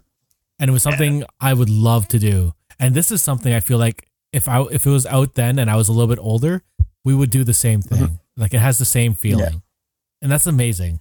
yeah. That's, yeah, I That's awesome. I've, I've quite enjoyed it, and especially the first three episodes because uh, you know all three together kind of form this like this a great little you know mini arc in that. Uh, you know, obviously, um, I I think we all get the lone the the lone wolf and cub reference that it's doing with it with the Mhm. between the Mandalorian and the you know and Mhm. Baby The Yoda. child. Spoiler. Yeah. Yeah, Child. Uh, what I love is that it's you know it's, it goes through like one episode can go through so much without uttering a single word of dialogue. Yeah. uh, you know, uh, and Yeah. still remain like you know compelling. You know, so I Mhm. think like kudos to them. I don't know if that like people have brought that up enough in that, but like you know, just through you know images and storytelling and that it, it, it's you know you know it, it hard to it's hard Them- to them- describe. and it's great seeing that at the in the credits when they have the pre-production art. Yes. Absolutely. Like that is such a cool Yeah. little thing for fans. And Mhm. because normally, like if on these streaming services, you just skip that, go to the next episode, or go to something else, right? I actually Yeah. sit through the credits and Absolutely. watch all of that just to look at it. Oh yeah. And it's high enough res that people are downloading it and, and you can put it on your you know, Your your, background wallpaper. wallpaper or whatever. Do you have a new background because of this uh, show? always, always. Baby Yoda every week.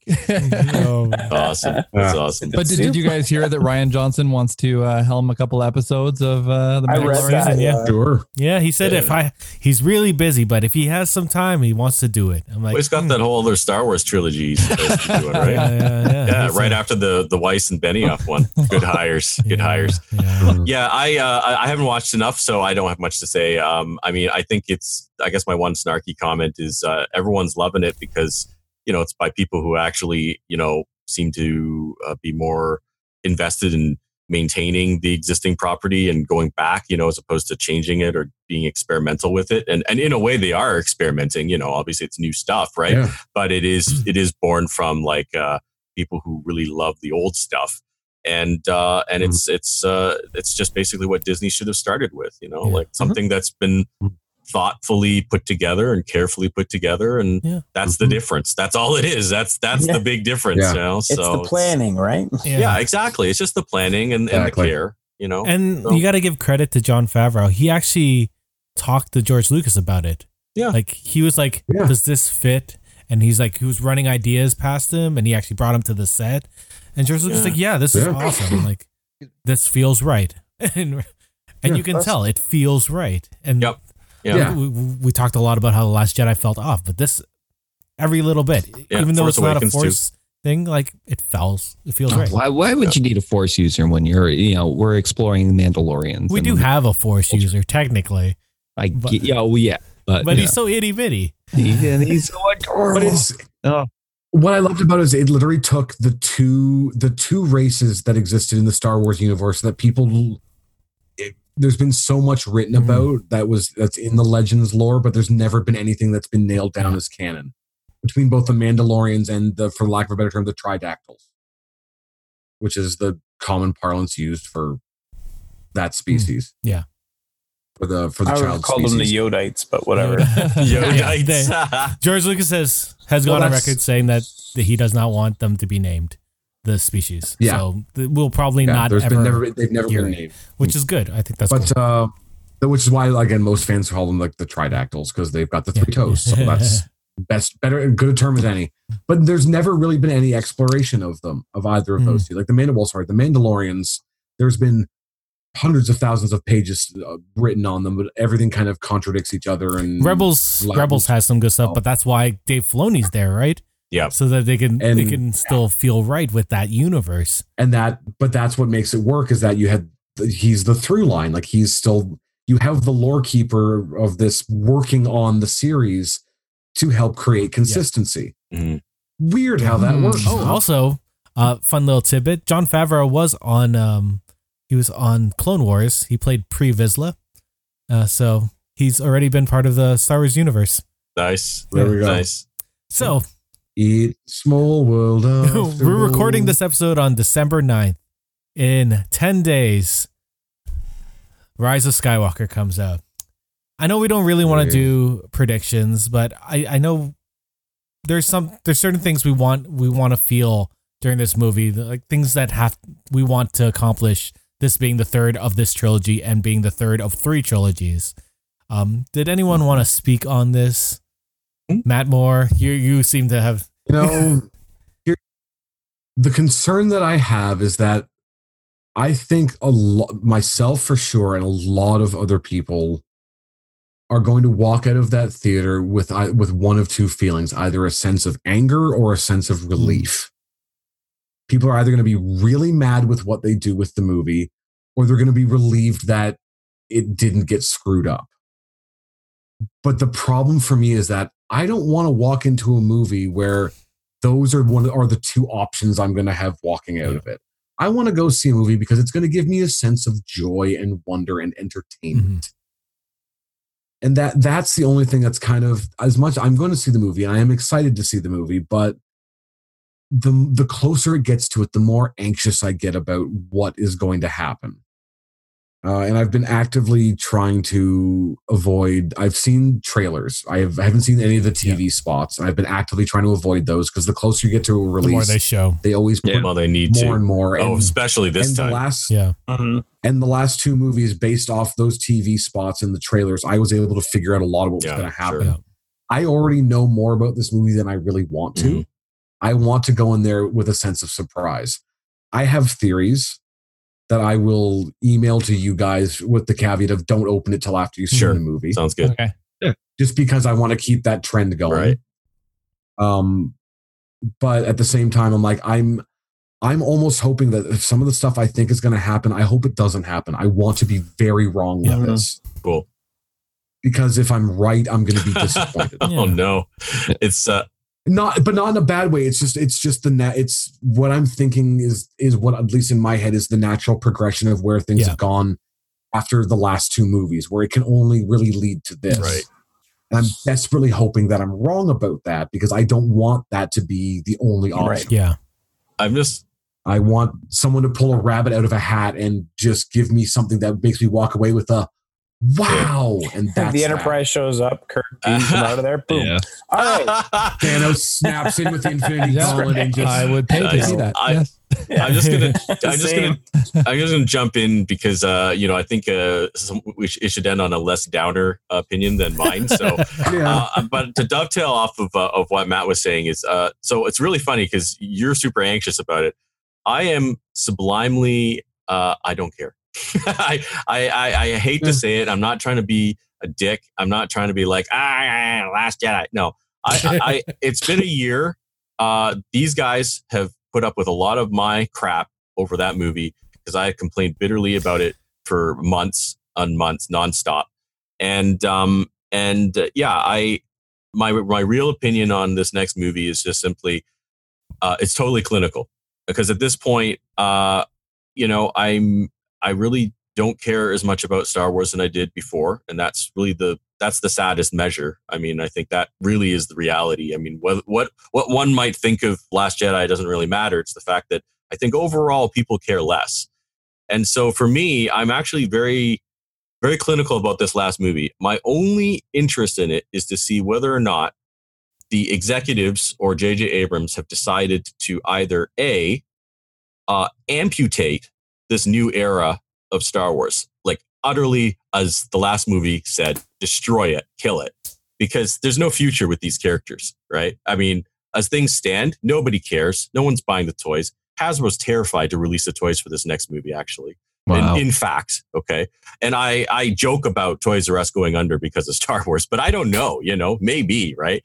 The point is, uh, I, I, I wonder whether or not they've actually made the decision to cut their losses, uh, utterly obliterate any possibility of continuing with this, this storyline so that they can start fresh either before or after this embarrassing sloppy mess, or B, J.J. Abrams attempts to do the impossible and like what Matt is hoping for, actually create an enjoyable movie that somehow actually incorporates these characters into this this idea that it's part of a nine part legacy. Because I just believe it's, it's doable, but I'm hopeful.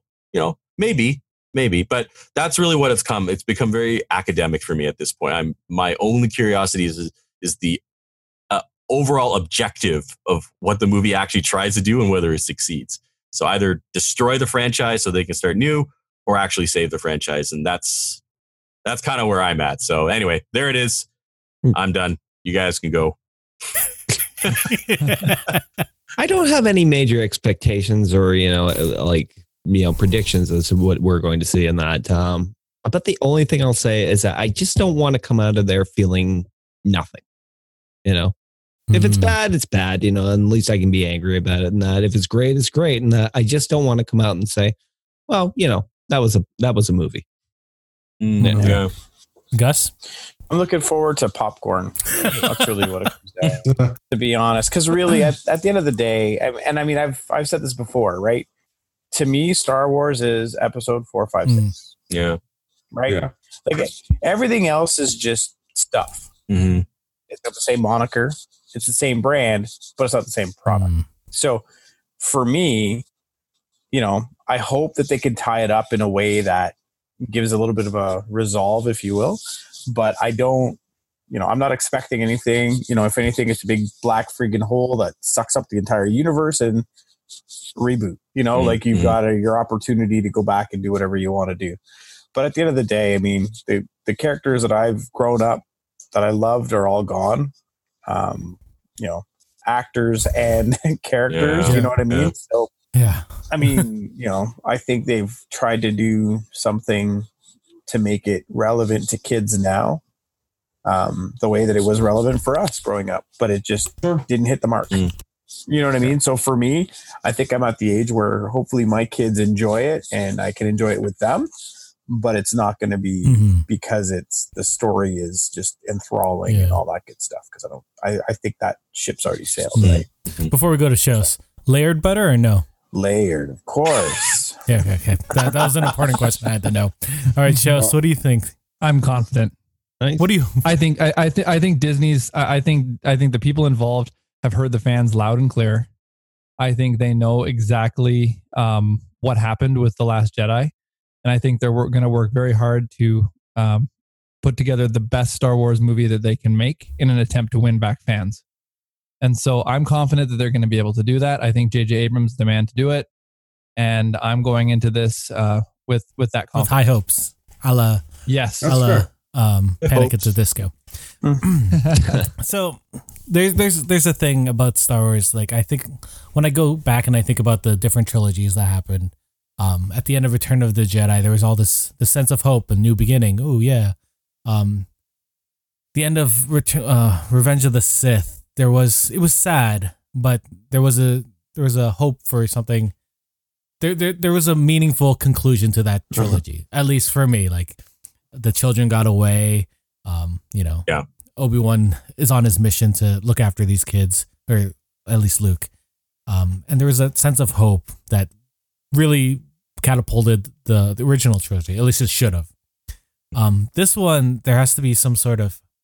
I do hope I don't go out of the theater feeling numb, like Hawk said, and I hope it's something I enjoy or or hate, whatever. But it it has to. I I hope to, that I feel like it was worth it going through all these nine movies, right? Yeah. Like there has to be that conclusion in me that I, I feel like it's worth. Like Gus was saying, like we've spent a lot of time on this. I, I just wanted to Mm. actually go somewhere, or at least end. Yeah. or at least open up the possibility for, for you know something new. Yeah, I don't want 10, 11, 12 and No. it's no. I don't want it. I really don't. Like uh, we we've talked about the malaise of Star Wars and if this ends on a- a note where I can be like, okay, you know what? That's all right. That's not bad. I will be fine with Yeah. it. Um but But but do you think that there's not going to be uh 10, 11, I 12, don't. 13, 14? I don't. I don't. They they, I they don't know. no. The Skywalkers There- are gone, there- man. There's solos left and that's it. And there's one solo. Unless they make someone a But can Skywalker they- and I really hope they don't. Well, Um, I really hope. Mm, yeah, yeah, yeah, yeah. Let's not go there. Yeah, I'm just saying We'll, I don't we'll open up Matt's letter soon. yeah. The- George, Like like we know that Disney's going to keep making Yeah. these things. Like they're not they're not done. They're going to keep making these I think they can keep ma- they they are more than welcome to keep making Star Wars films, but it would have Yeah. to be Star Wars stories like in the universe, but not. leave the Skywalkers alone. Yeah. This is Just get rid of Well, them. this is Just the. Skywalkers alone. I I would love to see something really far in the future or really far in the past. I don't want to deal with this era Yeah. anymore. Yeah. It's, I, and that's you don't to think say. they're going to Just don't- cliffhang us uh, at the end of this movie to No. to, to start off whatever No, new they series can't they're cliffhanger start? at God, the end of hope a not. trilogy. They need they need it to be happy and endful or ending and happy. JJ Abrams just needs to do that. Have a little party with little bears or whatever, maybe big bears or maybe medium sized bears because we've seen porgs. we've Porgs. seen all the the small and the big. The we need a porgs, middle yeah, right. size. yeah. No, it's it's got to be a pork Yeah. kick line. Oh It'll my be God. great. Um, and then little snippets of different planets celebrating, and then I'll be fine. Um, Yeah. But yeah, I just I just want to I just don't want to feel like my time has been wasted being this big of a fan. Mm, Um, mhm. That's Yeah. all. Oh, that's especially because I mean, real even if with this this last trilogy, like, it's it'll have been what five, six, six, seven years between that we've invested. Fifteen, yeah, almost five years. We'll have invested in one. this Yeah. just to see how this this Yeah. trilogy plays out. Don't don't spit on our faces Yeah. after Yeah. five years. So we're gonna do Alright. one more episode nine thing, and this is probably the most contentious thing. I don't want to spend a lot of time on it. There's not much to say, really, but yeah. Other than she's Prior an to the release What? of episode prior to the release of episode nine, producer Kathleen Kennedy spoke with Rolling Stones about the film and the future of the franchise. And she is quoted as saying it was hard making the Star Wars films because every one of these movies is a particularly hard nut to crack. There's no source material. We don't have comic books. We don't have 800 page novels. We don't have anything other than passionate storytellers who get together and talk about what the next iteration might be. Uh. There's something that really hurts when I hear something like that. Paging Timothy Zahn. Paging Timothy Zahn. There are all of these writers that have said that they would totally want to help in the Star Wars universe. Timothy Zahn being one of them, R.A. Salvatore being another. Um, Terry Brooks, I think, has said that he'd love to go back into the universe. There Um, are 30 years worth of writers Yeah. that have added their touch to this universe. The the people that are writing the Darth Vader comic right now are phenomenal writers. Yes. Like the stuff that it it feels right. Again, we talk about this feeling with Star Wars and I don't know. I get, I don't want to talk about this one anymore. Yeah, there's not much to say. I mean, that's that's the subplot, guys. That's the one I've been hinting at all along. There's something wrong, and it Yeah. starts from Yeah. the very top. And Kathleen Kennedy, unfortunately, is very experienced, has a lot of connections, and you know, people are not going to say bad things about her. But Oh, the will. fact is, there was also Ooh, ooh, there was also you know the Benioff and Weiss thing. Everyone was super excited about that, and those guys have totally gone mercenary and left as well. So that's that's Josh. I don't want to see their Star Wars. Is Josh Trank fired before he even gets a movie? Gareth Edwards, some kind of an issue behind the scenes. Nobody's talking about that. Colin Uh, Trevorrow. Lord and uh, Colin, uh, yeah, um, Colin Trevorrow leaving uh, over Rian Johnson, who might I might add, before the Last Jedi came out, she like tripled down on him by by announcing, "Oh, we love this movie so much, we love his vision of Star Wars so much. I'm giving him his own trilogy." Yeah. right? And then and then Mhm. Lord and Miller fired, right?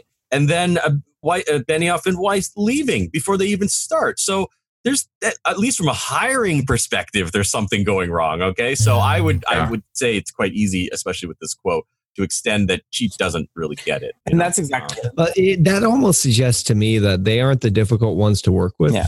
yeah, yeah, Yeah. exactly. When it's that many people, yeah, Yeah. when it's that many people, it's No. not all of them that are difficult to work. Yeah. There's one through line. No, and and yeah, Something rotten. and the state of unfortunately, I think what it comes down to is again, she is so disconnected from the reality of the Star Wars world, Mhm. right? Like, I mean, you've got passionate people at every level that would be jumping up, you know, to do. I, I'm sure you'd have people that would do it for nothing. You know what I mean? Yeah. oh yeah, and so because she's so disconnected you know i mean it's great she's getting her bafta award she's getting all these accolades and that's great but she doesn't have vision not for this Yeah. she might have Yeah. vision for other stuff All the Mhm. standalone stuff.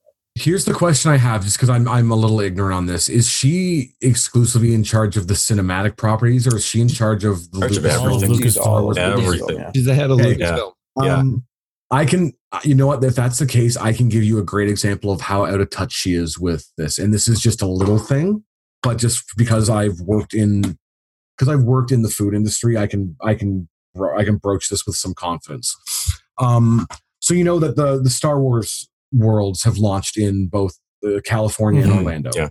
and and they're not doing, they're doing all right. They're not doing the gangbusters that they assumed it was Mhm. going to, but they're doing decently and collectively, I think a lot of people, if you read reviews, say that the, the food there is really good. People really like that.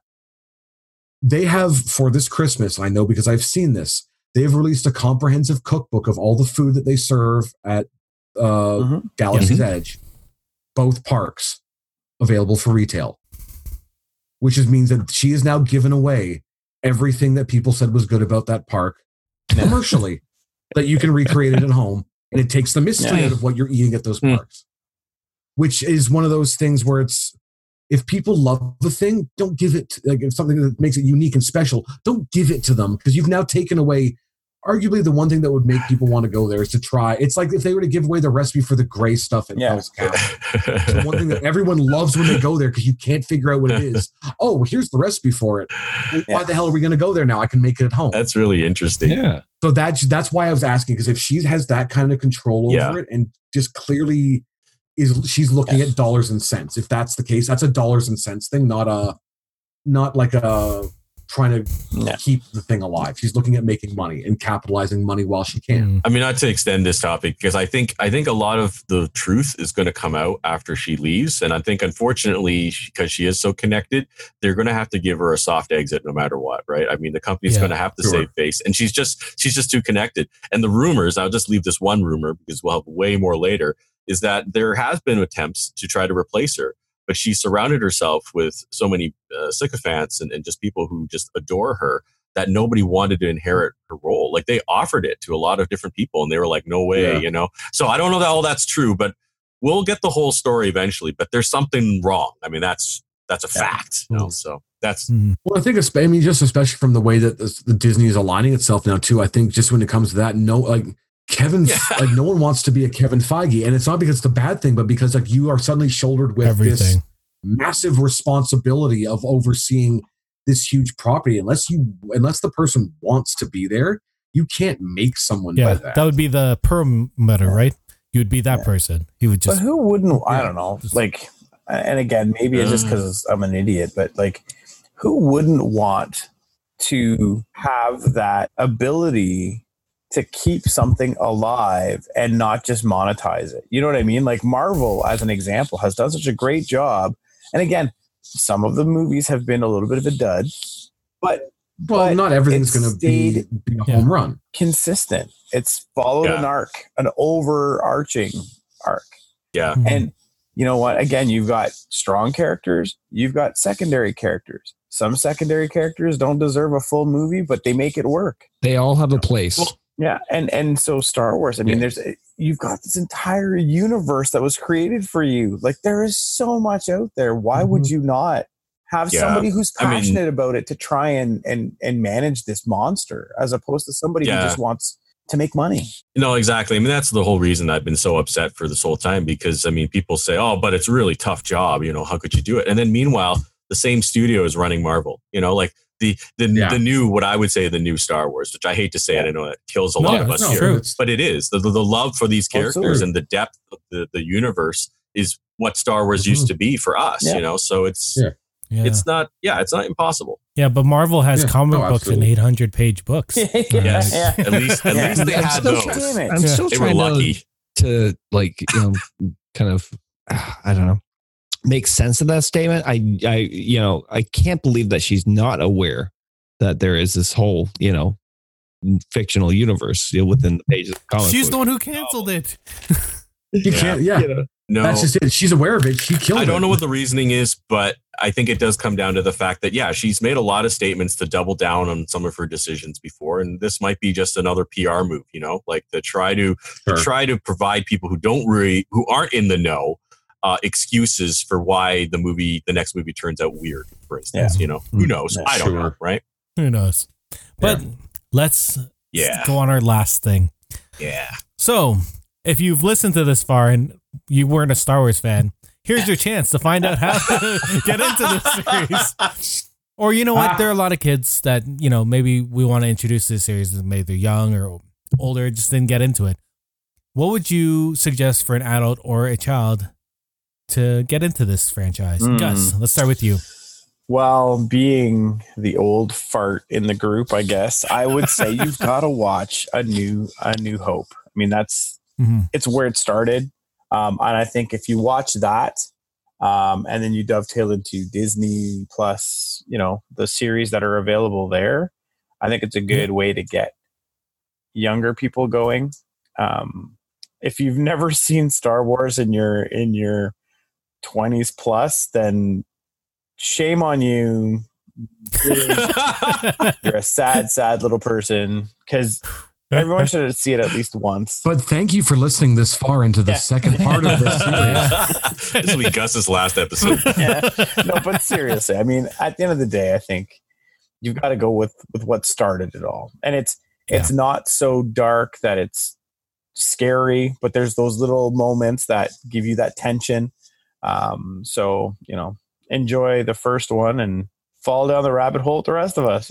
Yeah, for sure. Shos, what about you? I'm going to agree with Gus 100%. That's where I started with my kids was was the New Hope. And and there have been some some little sort of outside of the the t- TV universe. Like there's been some some storybooks that I've picked up. Uh, like there's the uh, you know the little golden books. They they they, Oh, they're so you know, good. they put out the original trilogy. They're so good. Yeah, and All of them. They've done all the movies. Yeah, even the Last Jedi one, it actually cuts some scenes out of the movie, makes it better. They also I'm do not these kidding, supplement- I actually. don't I don't have Yeah, those. they ones. I do. just have the original trilogy. I'll have to get the other ones. It's awesome. They also have I like, wouldn't say you um, have to get them. I'm just saying it's really funny how it how, how even that book like edits the movie a little Uh, bit. They have one about girls in the Star Wars universe and um, being a Jedi or a Sith, which Oh, that's really awesome. Cool. Yeah, That's yeah. awesome. There's a Yeah. princess one. There's a droids one. Yeah, those are fantastic. And I, I found that um, uh, video games was also a good way to get my kids into it. Um, my son really enjoys the uh, Lego Star Wars um, video games, Mm. Ah, and you can play those Mm. co-op, like couch co-op, which are a, a lot of fun and a lot of you know. It's, it's a great way to work your way through the Those trilogy in, in a fun sort of child-friendly way. Yeah, Mhm. those are great games. What about you, Steve? I would say if you're an adult, uh, I agree with Gus. Uh, I would say, yeah, just start with the original trilogy. Uh, yeah, watch the first one if you like it, watch the rest, and then maybe just go straight to The Mandalorian.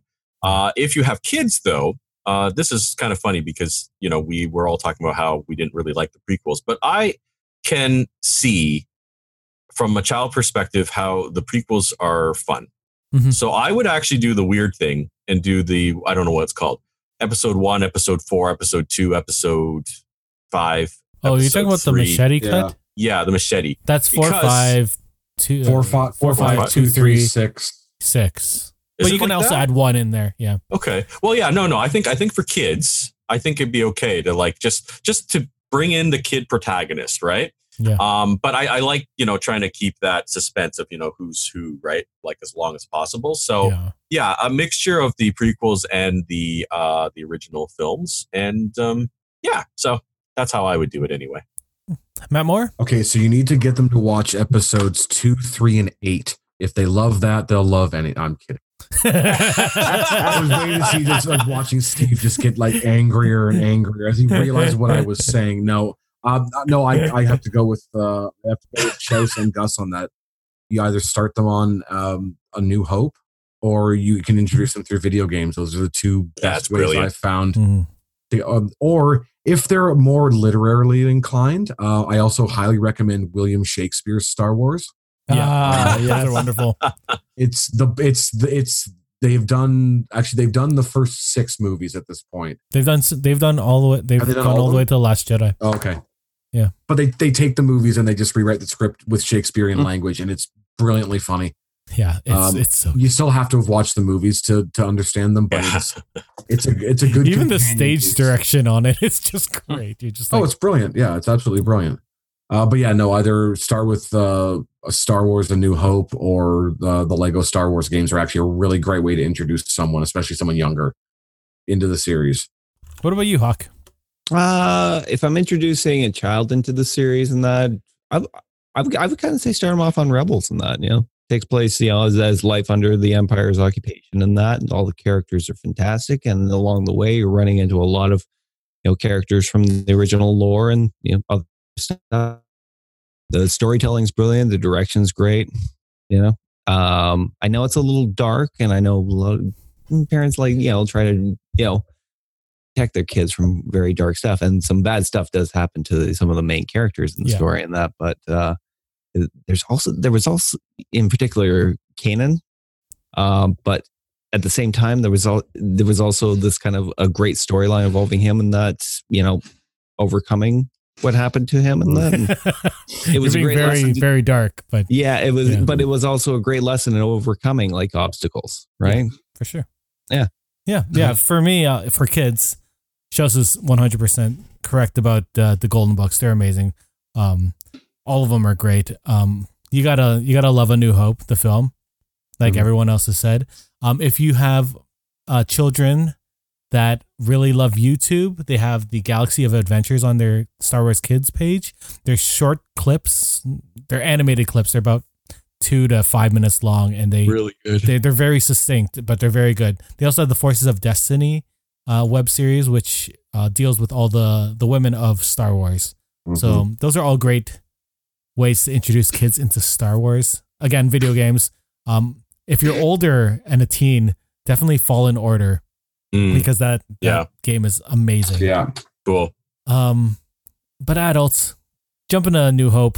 Watch it the proper way. Four, five, six, one, Yeah. two, three. Then No, that's it. no. yeah, yeah. And then there's Four, five, six, Mandalorian, Yeah. Mandalorian's good. Yeah. Um, Fallen yeah. Order again. all the Yeah. cartoons, obviously. Yeah. Um, so thank you for listening. Thank you guys for Mhm. joining. If you have any suggestions on how to get people to uh, get into Star Wars, send us an email. Send us a note on our social media. If you thought we were wrong with everything we said about these two episodes, definitely let, Let us, us know. We would love to hear what you said. Maybe we'll get Please you on, do. and you can, you know, fight us. That's right. Yeah. Um, Yeah. So thanks again, guys, for coming on. I look forward for to having seeing- us. Thank you, sir. I look forward to seeing the last movie and hearing what you guys think of it. Yeah. Sounds good. And for all of us at Geeks with Kids, have a good one. Goodbye. Bye. Be with you. Bum, bum, bum, bum, bum. Well, that's it for us this week on Geeks with Kids. If you want to get a hold of us, you can send us an email at podcast at geekswithkids.ca. And don't forget to like us on Facebook at facebook.com slash geekswithkids. Follow us on Twitter at geekswithkidscn. Check out our pics on Instagram at Geeks with Kids, And you can find all of this good stuff on our website at www.geekswithkids.ca. So if you like what you hear, why don't you hit that subscribe button and leave us a comment? This podcast can be found on iTunes, Spotify, Google Play, Stitcher, YouTube, and your favorite podcasting app. Thanks again for listening, and we'll see you next time.